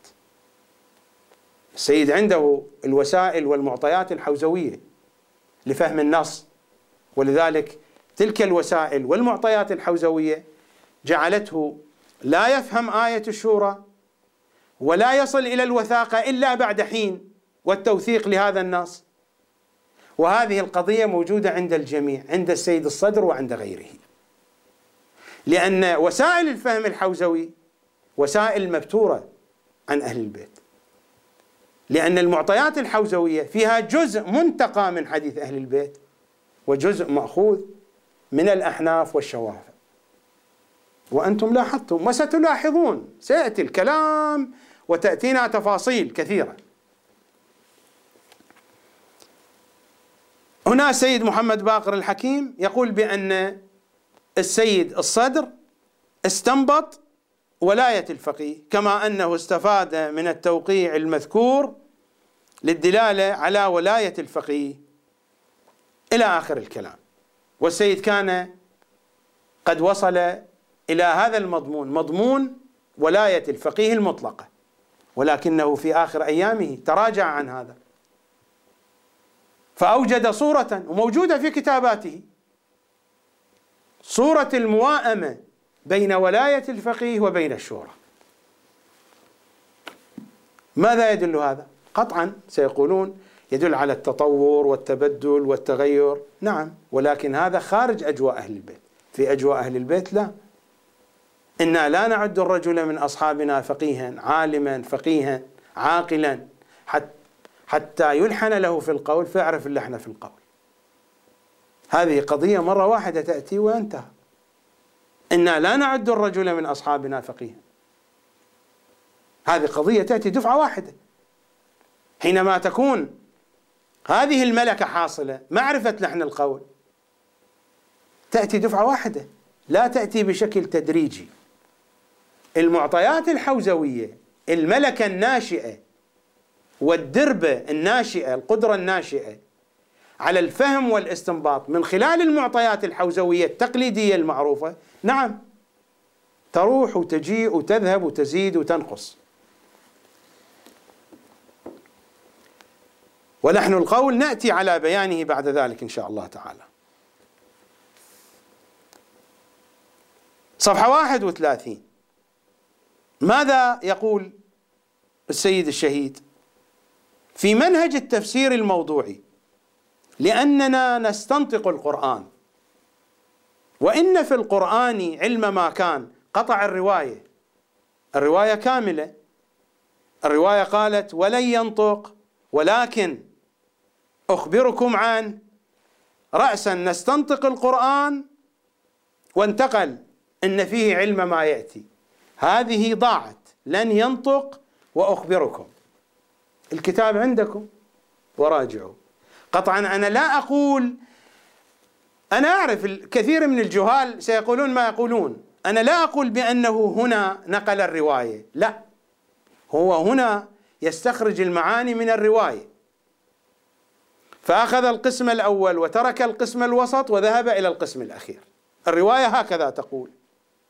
ذلك القرآن فاستنطقوه. هذا القسم الأول. القسم الوسط ولن ينطق ولكن أخبركم عنه. القسم الأخير ألا إن فيه علم ما يأتي إلى آخره والحديث عن الماضي. ماذا يقول هنا السيد؟ في منهج التفسير الموضوعي لأننا نستنطق القرآن وإن في القرآن علم ما كان وعلم ما يأتي. لأن في القرآن دواء دائنا لأن في القرآن نظم ما بيننا لأن في القرآن ما يمكن أن نستشف منه. مواقف السماء اتجاه تجربة الأرض. اذا أين لن ينطق؟ وأين أخبركم عنه؟ أين راحت؟ هذا هو منهج سيد قطب. والله منهج سيد قطب بعينه مئة في المئة. ويستمر السيد الشهيد في الدرس الثاني تحت عنوان السلبية في الاتجاه التجزيئي والإيجابية في الاتجاه الموضوعي. نقرأ ماذا يقول. الفارق الرئيسي الأول هو أن التفسير الموضوعي كما شرحنا بالأمس يبدأ بالواقع بالواقع الخارجي. بحصيلة التجربة البشرية. يتزود بكل ما وصلت إليه من حصيلة هذه التجربة ومن أفكارها ومن مضامينها. وحق الحسين هذا هو نفس الأسلوب الموجود في ظلال القرآن. واقرأوا ودققوا. الفارق الرئيسي الأول هو أن التفسير الموضوعي كما شرحنا بالأمس يبدأ بالواقع بالواقع الخارجي بحصيلة التجربة البشرية. يتزود بكل ما وصلت إلى يده من حصيلة هذه التجربة ومن أفكارها ومن مضامينها ثم يعود إلى القرآن الكريم ليحكم القرآن الكريم. كيف يحكم؟ ويستنطق القرآن الكريم. على حد تعبير الإمام أمير المؤمنين عليه الصلاة والسلام. ولكنه قال ولن ينطق الإمام كيف على حد تعبير الإمام؟ هذا تزوير في الحديث. أنا لا أتهم السيد بالتزوير وإنما أتهمه وأقول السيد لم يكن مدركا لمعنى كلام أمير المؤمنين. ثم يعود إلى القرآن الكريم ليحكم القرآن الكريم ويستنطق القرآن الكريم على حد تعبير الإمام أمير المؤمنين. الإمام قال ولن ينطق ويكون دوره دور المفسر بالطريقة التفسير الموضوعي دور المستنطق. الإمام يقول لن ينطق يا جماعة ماذا نصنع مع علمائنا؟ ويكون دوره دور المستنطق. دور الحوار. يكون دور المفسر دورا إيجابيا أيضا. دور المحاور يحاور القرآن.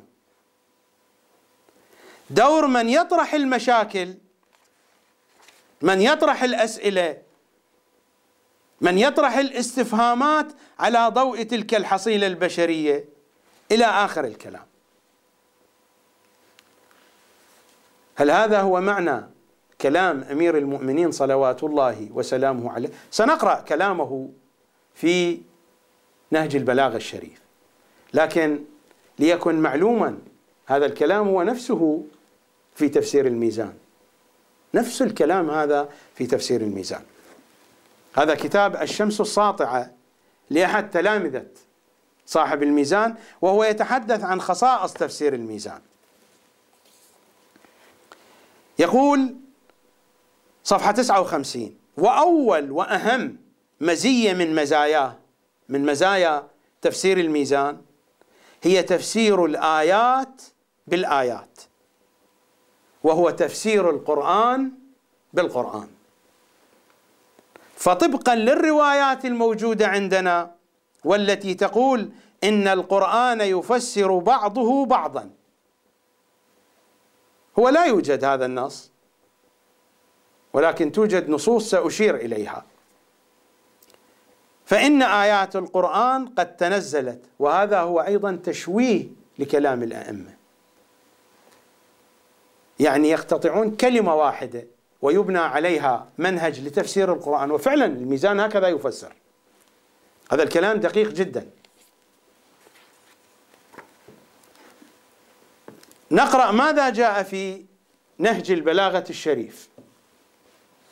هذا هو نهج البلاغة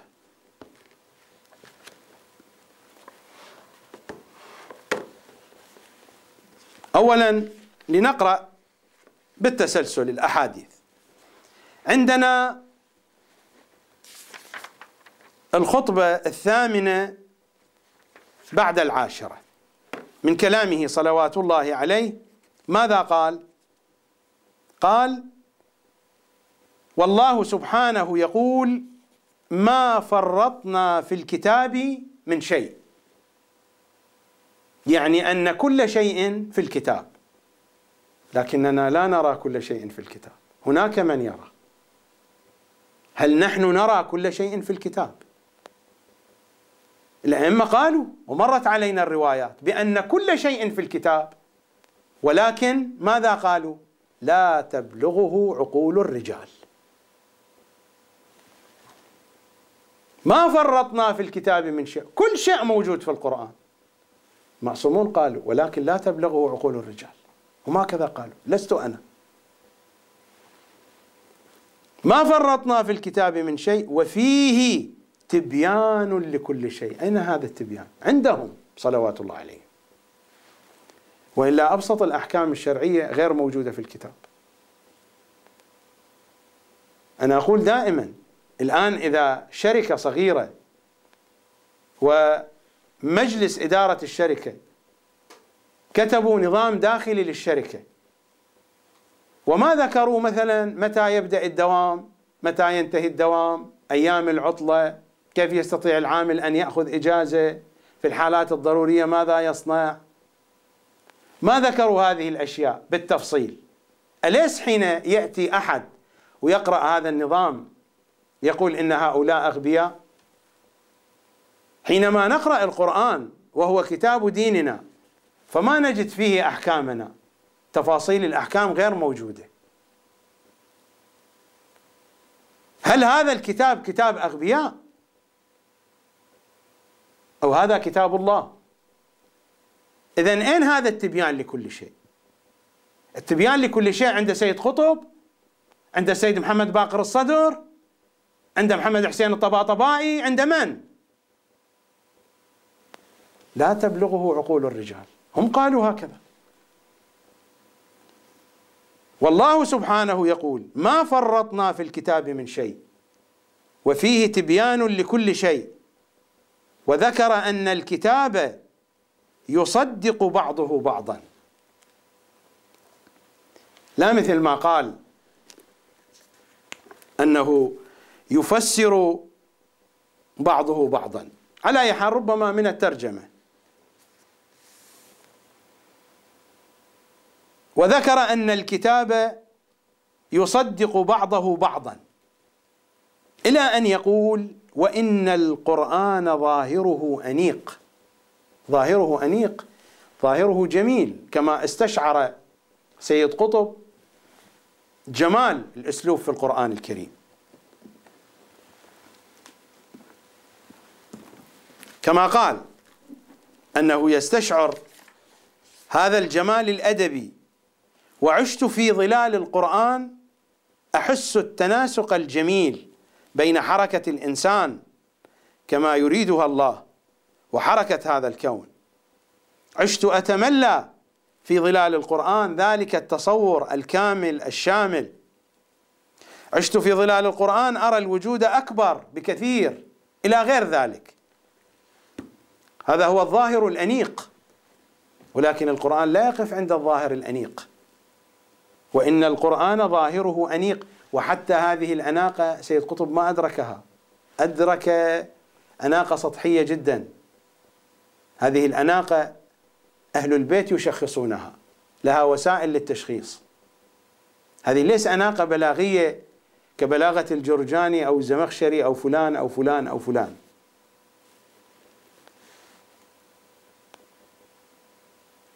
وإن القرآن ظاهره أنيق وباطنه عميق. هذا الباطن العميق لا يستطيع محمد باقر الصدر ولا طباطبائي ولا سيد قطب ولا فلان ولا فلان. وباطنه عميق لا تفنى عجائبه ولا تنقضي غرائبه ولا تكشف الظلمات إلا به. من الذي يكشف الظلمات؟ هم صلوات الله عليهم هم نور الله. كلامكم نور. كلامكم نور. نورية كلامهم هي التي تكشف الظلمات. نقرأ في موطن آخر. في الخطبة الخامسة والعشرين بعد المئة من كلام له صلوات الله عليه. هذا القرآن إنما هو خط مستور بين الدفتين. لا ينطق بلسان لماذا لا يأتون بهذه الروايات؟ لماذا لا يأتون؟ تتذكرون عندما قرأنا كتب عالم سبيط النيلي أيضا يفر من هذه الروايات. سيد الطباطبائي أيضا يفر. لماذا يفرون من هذه الروايات؟ سيد الصدر أيضا. لماذا؟ لماذا الفرار من هذه الروايات؟ هذا القرآن إنما هو خط مستور بين الدفتين لا ينطق بلسان ولا بد له من ترجمان. من هو هذا الترجمان؟ في الزيارة الجامعة. هم تراجمة وحي الله. هؤلاء هم التراجمة. في زيارات الإمام الحجة. أنه رباني آياته. رباني كتابه وترجمان كتابه وترجمان آياته. رباني آياته وترجمان كتابه. المترجم الحقيقي هم صلوات الله عليهم. لا ينطق بلسان ولا بد له من ترجمان وإنما ينطق عنه الرجال. أي رجال؟ لا يمسه إلا المطهرون. تلك الصدور التي فيها الآيات البينات. في صدور الذين أوتوا العلم. هؤلاء هم الرجال الذين ينطقون عن القرآن.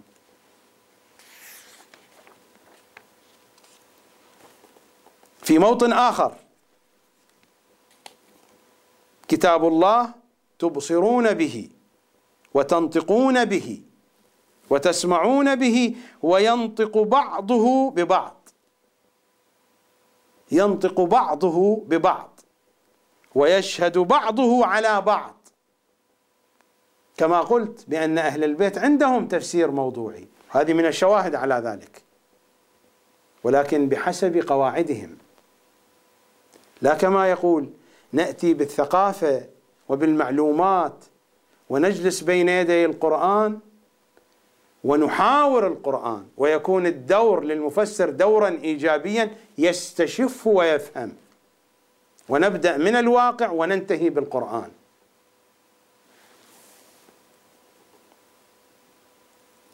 وينطق بعضه ببعض. ما قال ينطق بعضه على بعض؟ قال ينطق بعضه ببعض. وهذا لا يمكن التوصل إليه.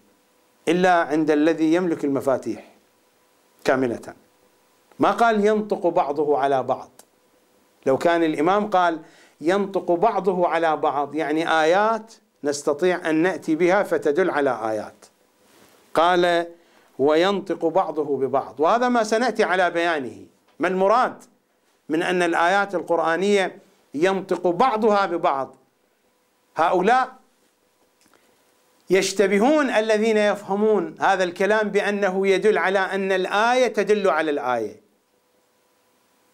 الإمام ما قال وينطق بعضه على بعض قال وينطق بعضه ببعض وقال ويشهد بعضه على بعض. وفارق بين النطق وبين الشهادة وهذا نأتي على بيانه. ولكن هذا كله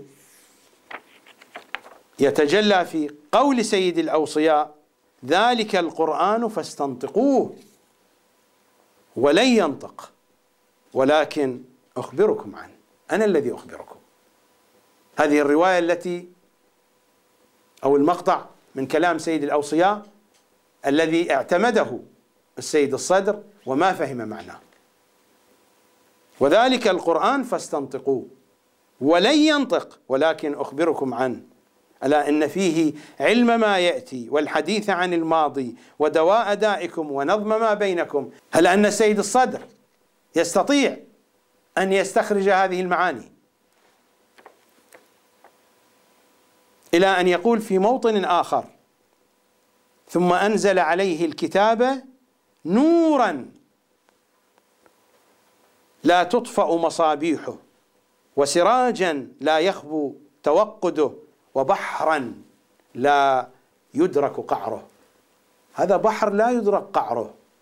ظاهره أنيق وباطنه عميق. هذا يحتاج إلى ترجمان. ليس منهج سيد قطب في التفسير. وهناك تطبيق عملي موجود في نهج البلاغة. تطبيق عملي واضح جدا. الإمام يقول لعبد الله ابن العباس عبد الله بن عباس الذي أنتم تحترمونه كثيرا وتسمونه بحبر الأمة. موافقة للمخالفين. في حديث أهل البيت عبد الله بن عباس لا شأن له كبير عند أهل البيت. ولكن عند المخالفين وأكثر علماء الشيعة يجلونه ولا يلتفتون إلى سيرة أهل البيت مع عبد الله بن عباس لأن الروايات علم الرجال يرفضها على أي حال. ماذا قال سيد الأوصياء لعبد الله بن عباس؟ وهذا تطبيق عملي. وأليس تقولون بأن عبد الله بن عباس متخصص في التفسير متخصص في القرآن؟ هكذا تقولون. قال لا تخاصمهم بالقرآن. لماذا؟ فإن القرآن حمال ذو وجوه. تقول ويقولون ولكن حاججهم بالسنة فإنهم لن يجدوا عنها محيصا. يعني السنة واضحة القرآن غير واضح. وابن عباس مع وجود أمير المؤمنين وابن عباس تقولون بأنه عالم القرآن. وهذا تطبيق عملي. يا ابن عباس لا تحاججهم بالقرآن. فإنه حمال ذو وجوه. من الذي يشخص لنا الوجه الذي يريده الله؟ إذا كان القرآن حمال إذا كان القرآن حمالا ذا وجوه من الذي يشخص لنا الوجه الذي يريده الله؟ الذي يشخص لنا الوجه هو الذي نخاطبه ومن أراد الله بدأ بكم ومن وحده قبل عنكم ومن قصده توجه إليكم. أين وجه الله الذي إليه يتوجه الأولياء؟ هنا نتوجه إلى هذا الوجه ليبين لنا الوجه الذي يريده الله من قرآنه. فإن القرآن حمال ذو وجوه. فأين هذا المنطق؟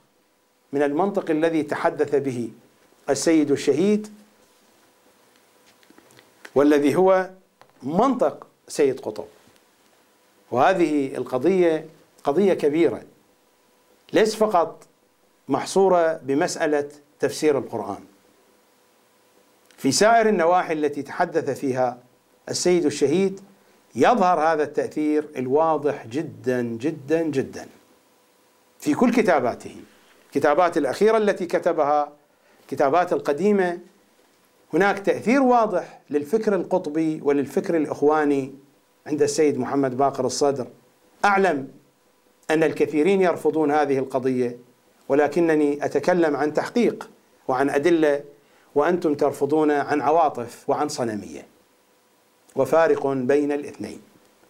فارق بين العلم والتدقيق والتحقيق والوثائق الحسية الموجودة وبين الصنمية والتعصب الأعمى.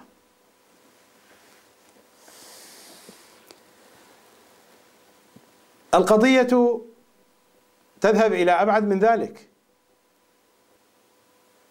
حينما يكون الخلل في فهم الكتاب الصامت قطعا سيصاحبه الخلل في فهم الكتاب الناطق.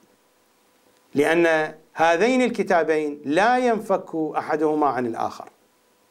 ولذلك حينما يتحدث السيد الشهيد عن إمام زماننا صلوات الله وسلامه عليه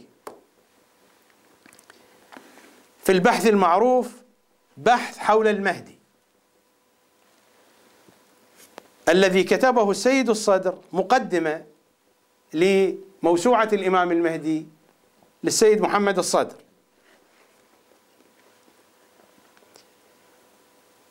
المشكلة الموجودة في كل كتابات علمائنا أنهم يريدون أن يثبتوا حق أهل البيت وهذه قضية ثانوية. نحن مطالبون بمعرفة أهل البيت وفارق كبير بين إثبات حق أهل البيت وبين معرفة أهل البيت.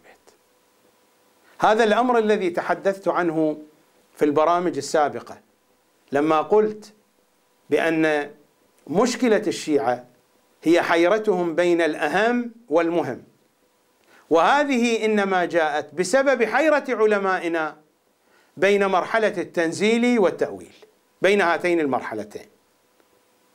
وبينت مرادي من معنى التنزيل والتأويل. ليس القضية التي تتعلق بفنون التفسير إنما هي المسألة المرتبطة بمراحل الإسلام.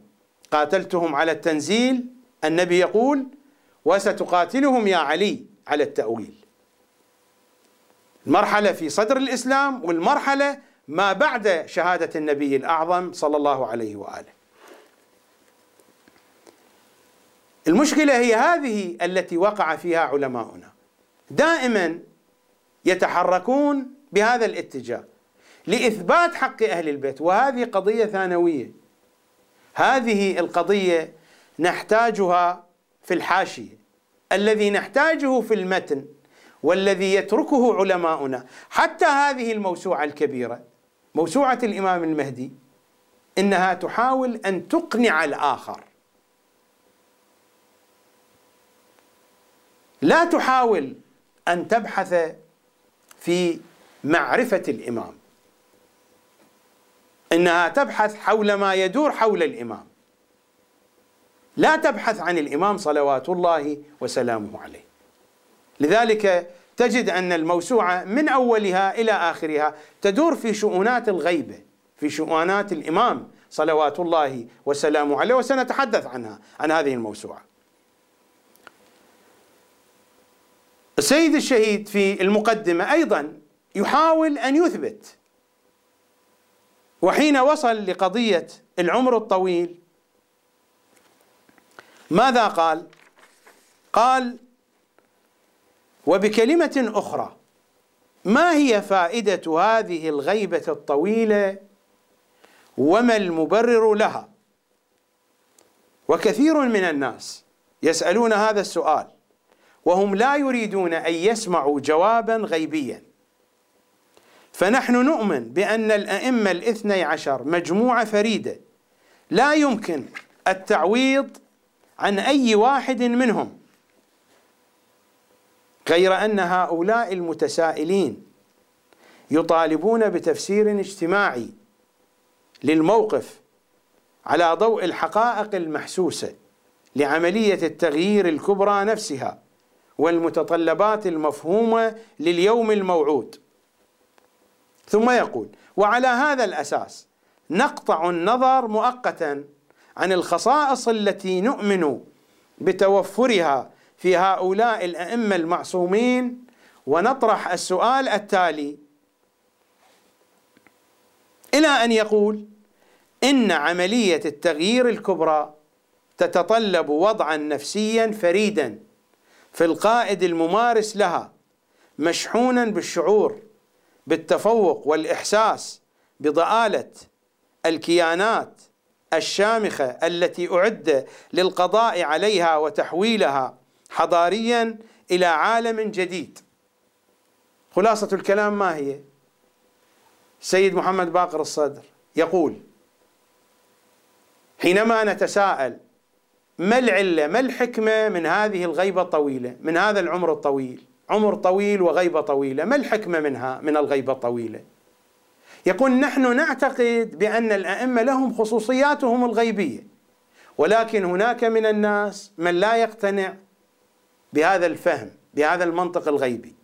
لذلك سنقطع النظر مؤقتا عن عقيدتنا الغيبية ونتحدث بشكل اجتماعي قريب إلى ذهن المتسائلين.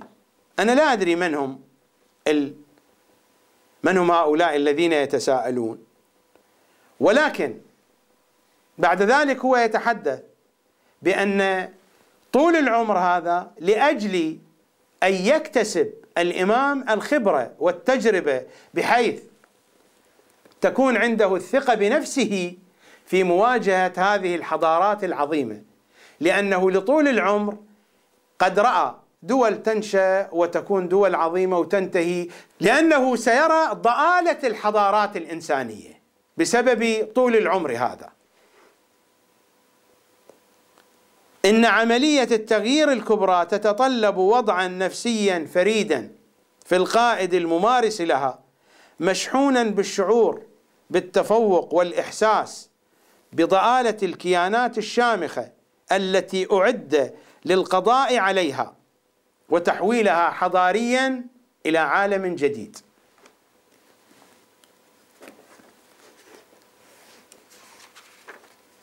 فبقدر ما يعمر قلب القائد المغير من شعور بتفاهة الحضارة التي يصارعها وإحساس واضح بأنها مجرد نقطة على الخط الطويل لحضارة الإنسان يصبح يصبح أكثر قدرة من الناحية النفسية على مواجهتها.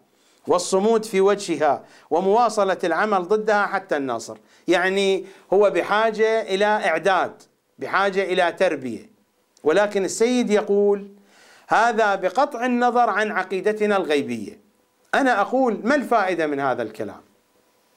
نريد أن نقنع الآخرين فهذا إقناع بغير عقيدتنا. فما الفائدة منه؟ الفائدة من هذا الكلام ما هي؟ إذا كنا نريد أن نقنع الآخرين بعقيدتنا فعلينا أن نقنعهم بعقيدتنا بما هي هي. أما أن نفترض عقيدة ثانية عندنا ونحاول أن نقنع الآخرين أعتقد هذا لغو بل أكثر من لغو هذا قد يؤدي إلى إضلال الآخرين. فإما أن نقنعهم بعقيدتنا إذا لم يقبلوا فليذهبوا إلى الجحيم. ما شأننا بهم؟ ما علاقتنا بهم؟ هذه المشكلة الموجودة عندنا. لابد أن نرضي الآخرين. لماذا؟ لماذا لا يفكر الآخرون بأن يرضوننا؟ لا أدري لماذا. هذا الهاجس الموجود عند كل علمائنا. ماذا سيقولون عنا؟ لا تقل ذلك. ماذا سيقول الآخرون عنا؟ فليقولوا ما يقولون. وما شأننا بالآخرين. اللهم والي من والاه وعادي من عاده وانصر من نصره واخذل من خذله. من يواليه اللهم والي من والاه. ومن يعاديه اللهم عادي من عاده. ما علاقتنا بالآخرين.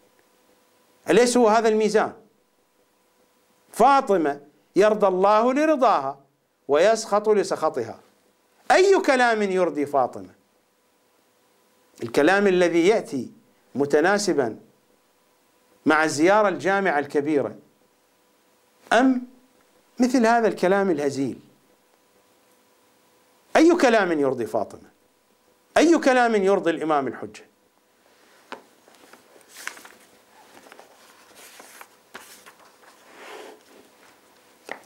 فلكي يضمن عدم تأثر القائد المدخر بالحضارة التي أعد لاستبدالها يعني يفترض أن الإمام أيضا يمكن أن يتأثر بالحضارات الموجودة. فلكي يضمن عدم تأثر القائد المدخر بالحضارة التي أعد لاستبدالها لا بد أن تكون شخصيته قد بنيت بناء كاملا في مرحلة حضارية سابقة. هي أقرب ما تكون في الروح العامة ومن ناحية المبدأ إلى الحالة الحضارية التي يتجه اليوم الموعود إلى تحقيقها بقيادته. ما الداعي لكل هذا الكلام؟ هذا الكلام نحن لا نعتقد به. فلماذا نحاول أن نقنع الآخرين بشيء نحن لا نعتقد به؟ ما الفائدة من ذلك؟ أليس الفائدة في أن نقنعهم بما نعتقد فإن قبلوا فذلك هو الشيء الصحيح. إن لم يقبلوا ما شأننا بهم. هل حاول الأئمة أن يفعلوا ذلك؟ قد تقول أن الأئمة تحدثوا مع الناس بلسان المداراة هذا صحيح ولكن تحدثوا مع الناس بلسان المداراة مع منظومة عقائدية متكاملة يشد بعضها بعضا نحن الآن لأجل بيان حقيقة نتحدث مع شيعة أهل البيت أهل البيت صلوات الله وسلامه عليهم أجمعين حين يتحدثون مع أشياعهم المخلصين يبينون لهم الحقائق كاملة تامة. شيعة أهل البيت بحاجة إلى معرفة إمام زمانها. ليس بحاجة إلى إثبات وجوده الشريف. هذه القضية قضية ثانوية. ليس هي القضية المركزية. ولكن أعود فأقول إن حيرة علماء الشيعة بين مرحلة التنزيل والتأويل قادتهم إلى الحيرة بين الأهم والمهم.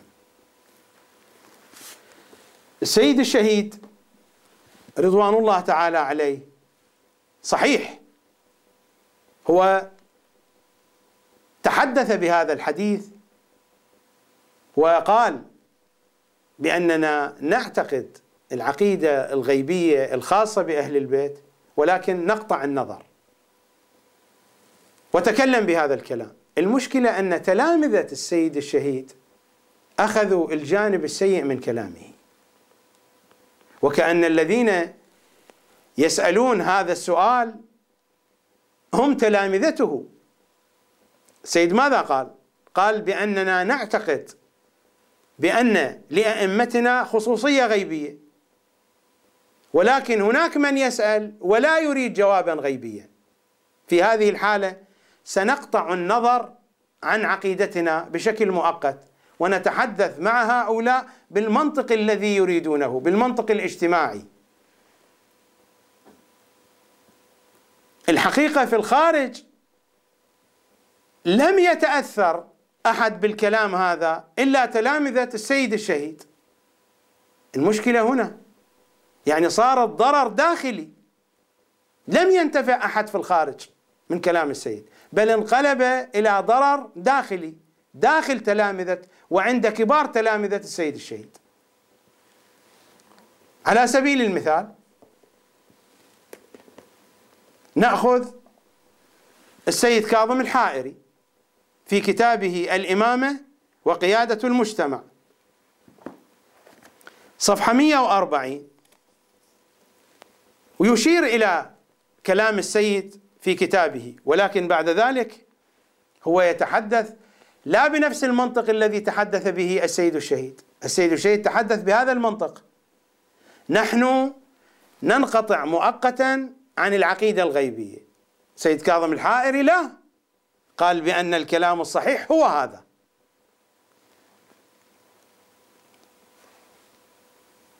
يتحدث عن العوامل التي تؤدي إلى إنجاح وتمكن الإمام من ممارسة قيادته بدرجة أكبر.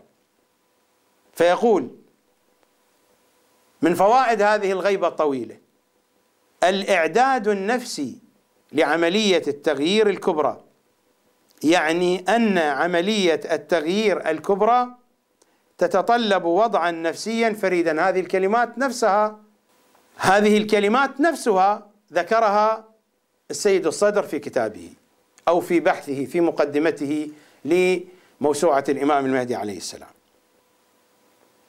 اذا الإمام بحاجة إلى أي شيء؟ الإعداد النفسي لعملية التغيير الكبرى وهذا لا على أساس منطق أننا نغض النظر عن الجانب الغيبي. لا السيد الحائري يتحدث بشكل حقيقي أن الإمام بحاجة إلى إعداد نفسي. لذلك قلت أن الذين تأثروا بالجانب السيء من كلام السيد الشهيد هم تلاميذه كبار تلاميذه. الإعداد النفسي لعملية التغيير الكبرى.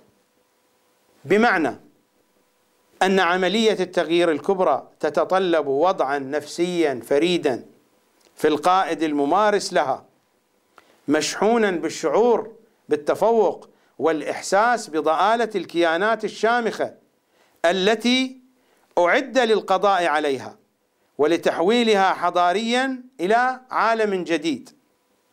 فبقدر ما يعمر قلب القائد المغير من شعور بتفاهة الحضارة التي يصارعها.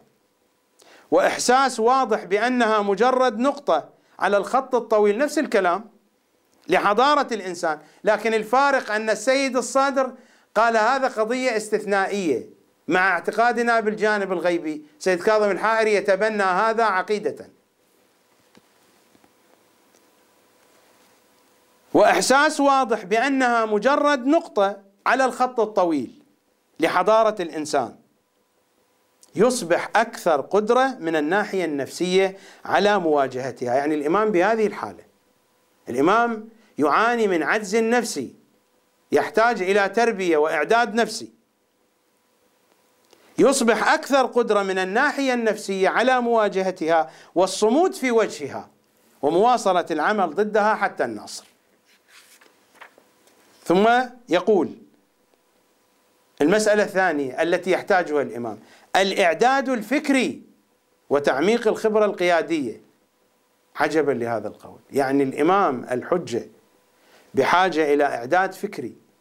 الإعداد الفكري وتعميق الخبرة القيادية بمعنى أن التجربة التي تتيحها مواكبة. والله سيد كاظم الحاري أنت بحاجة إلى إعداد فكري. أنا أتذكر سنة 1980 أحد السادة من آل المبرقع وأعتقد لا زال على قيد الحياة موجود في بغداد. وأنا كنت شاهد على هذه القضية. يعني الآن إذا يوجد برنامج شاهد على التاريخ شاهد على العصر أنا شاهد على هذه الحوادث التي سأذكرها لأنني جزء من من الواقع. من ذلك الواقع. هذه الأحداث كنت جزءا منها كنت قريبا منها على ملامسة ومحاسسة مع هذه الأحداث. سنة 1980 كما قلت أحد السادة من آل المبرقع كتب سؤالا للسيد كاظم الحائري على إثر جدالات حدثت في الساحة العراقية في ساحة المعارضة العراقية في مدينة قم. كتب سؤالا هل أن السيد محمد باقر الصدر له رأي في تحريم حزب الدعوة؟ أجاب السيد كاظم الحائري بالنفي مطلقا أن السيد محمد باقر الصدر ليس له أي رأي في التحريم مطلقا وختمها بختمه الشريف. نحن كنا على علم بأن السيد محمد باقر الصدر قد أصدر فتوى التحريم على طلاب الحوزة العلمية وهذه القضية معروفة وكذلك الشيخ مرتضى الياسي. وطبعت هاتان الفتويان في ورقة واحدة ووزعت على المساجد في وقتها في العراق. على أي حال. فكان الجواب هكذا. النفي المطلق هذا سنة 1980 مرت الأيام كتب السيد كاظم الحائري مقدمة لحلقات السيد محمد باقر الصدر في الأصول فتحدث عن قضية الملاك في الجعل بأن السيد محمد باقر الصدر قد أصدر فتوى ولكن هذه الفتوى ليست للتطبيق العملي. من قبيل الملاك في الجعل ما المراد من قبيل الملاك في الجعل؟ مصطلحات أصولية. الملاك في الجعل هم يضربون له مثالا وقطعا هذا المثال لا يتحقق هنا والقضية فيها نقاش أصولي. وأنا هنا لا أريد أن أناقش القضية لكن أقرب الفكرة. يضربون مثالا مثل آية النجوى أنه قدموا بين يدي نجواكم صدقة. أن هذه الآية حكمت بوجوب تقديم الصدقة عند مناجاة النبي صلى الله عليه وآله. طبقها أمير المؤمنين الصحابة لم يطبقوها وألغي الحكم بعد ذلك. فقالوا العلماء قالوا ليس أهل البيت العلماء قالوا بأن هذه الآية هي من قبيل أن الملاك في الجعل مجرد إصدار الحكم الملاك يعني المصلحة يعني الحكمة يعني الفائدة يعني المنفعة عبر ما شئت. أن المصلحة الفائدة من هذا الحكم هو فقط في تشريعه لا في تطبيقه. والحال هو التطبيق حدث.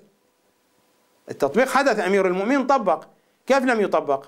وهذه قضية تحتاج إلى نقاش أصولي. أنا لا أريد الآن الخوض في هذه القضية. فقال السيد كاظم الحائري بأن فتوى السيد الصادر كانت من قبيل الملاك في الجاعل. ما هو الملاك؟ قال بأن السيد الصدر أصدر هذه الفتوى حتى الحكومة العراقية لا تعتقل طلاب الحوزة لأنهم يرون بأن الفقهاء في الحوزة حرموا على طلاب الحوزة الانتماء إلى حزب الدعوة. فحينئذ هم سوف لن ينتموا والحكومة لا تعتقلهم والحكومة اعتقلتهم. الحكومة اعتقلتهم. ثم لا بد أن تطبق. متى طبقت؟ على أي حال كلام السيد كاظم الحائري. أنا مقصودي هو يقول أن الإمام بحاجة إلى إعداد فكري وأنا أقول لا سيد كاظم بحاجة إلى إعداد فكري. طبعا سيعترض البعض. أنا أقولها مثل ما قال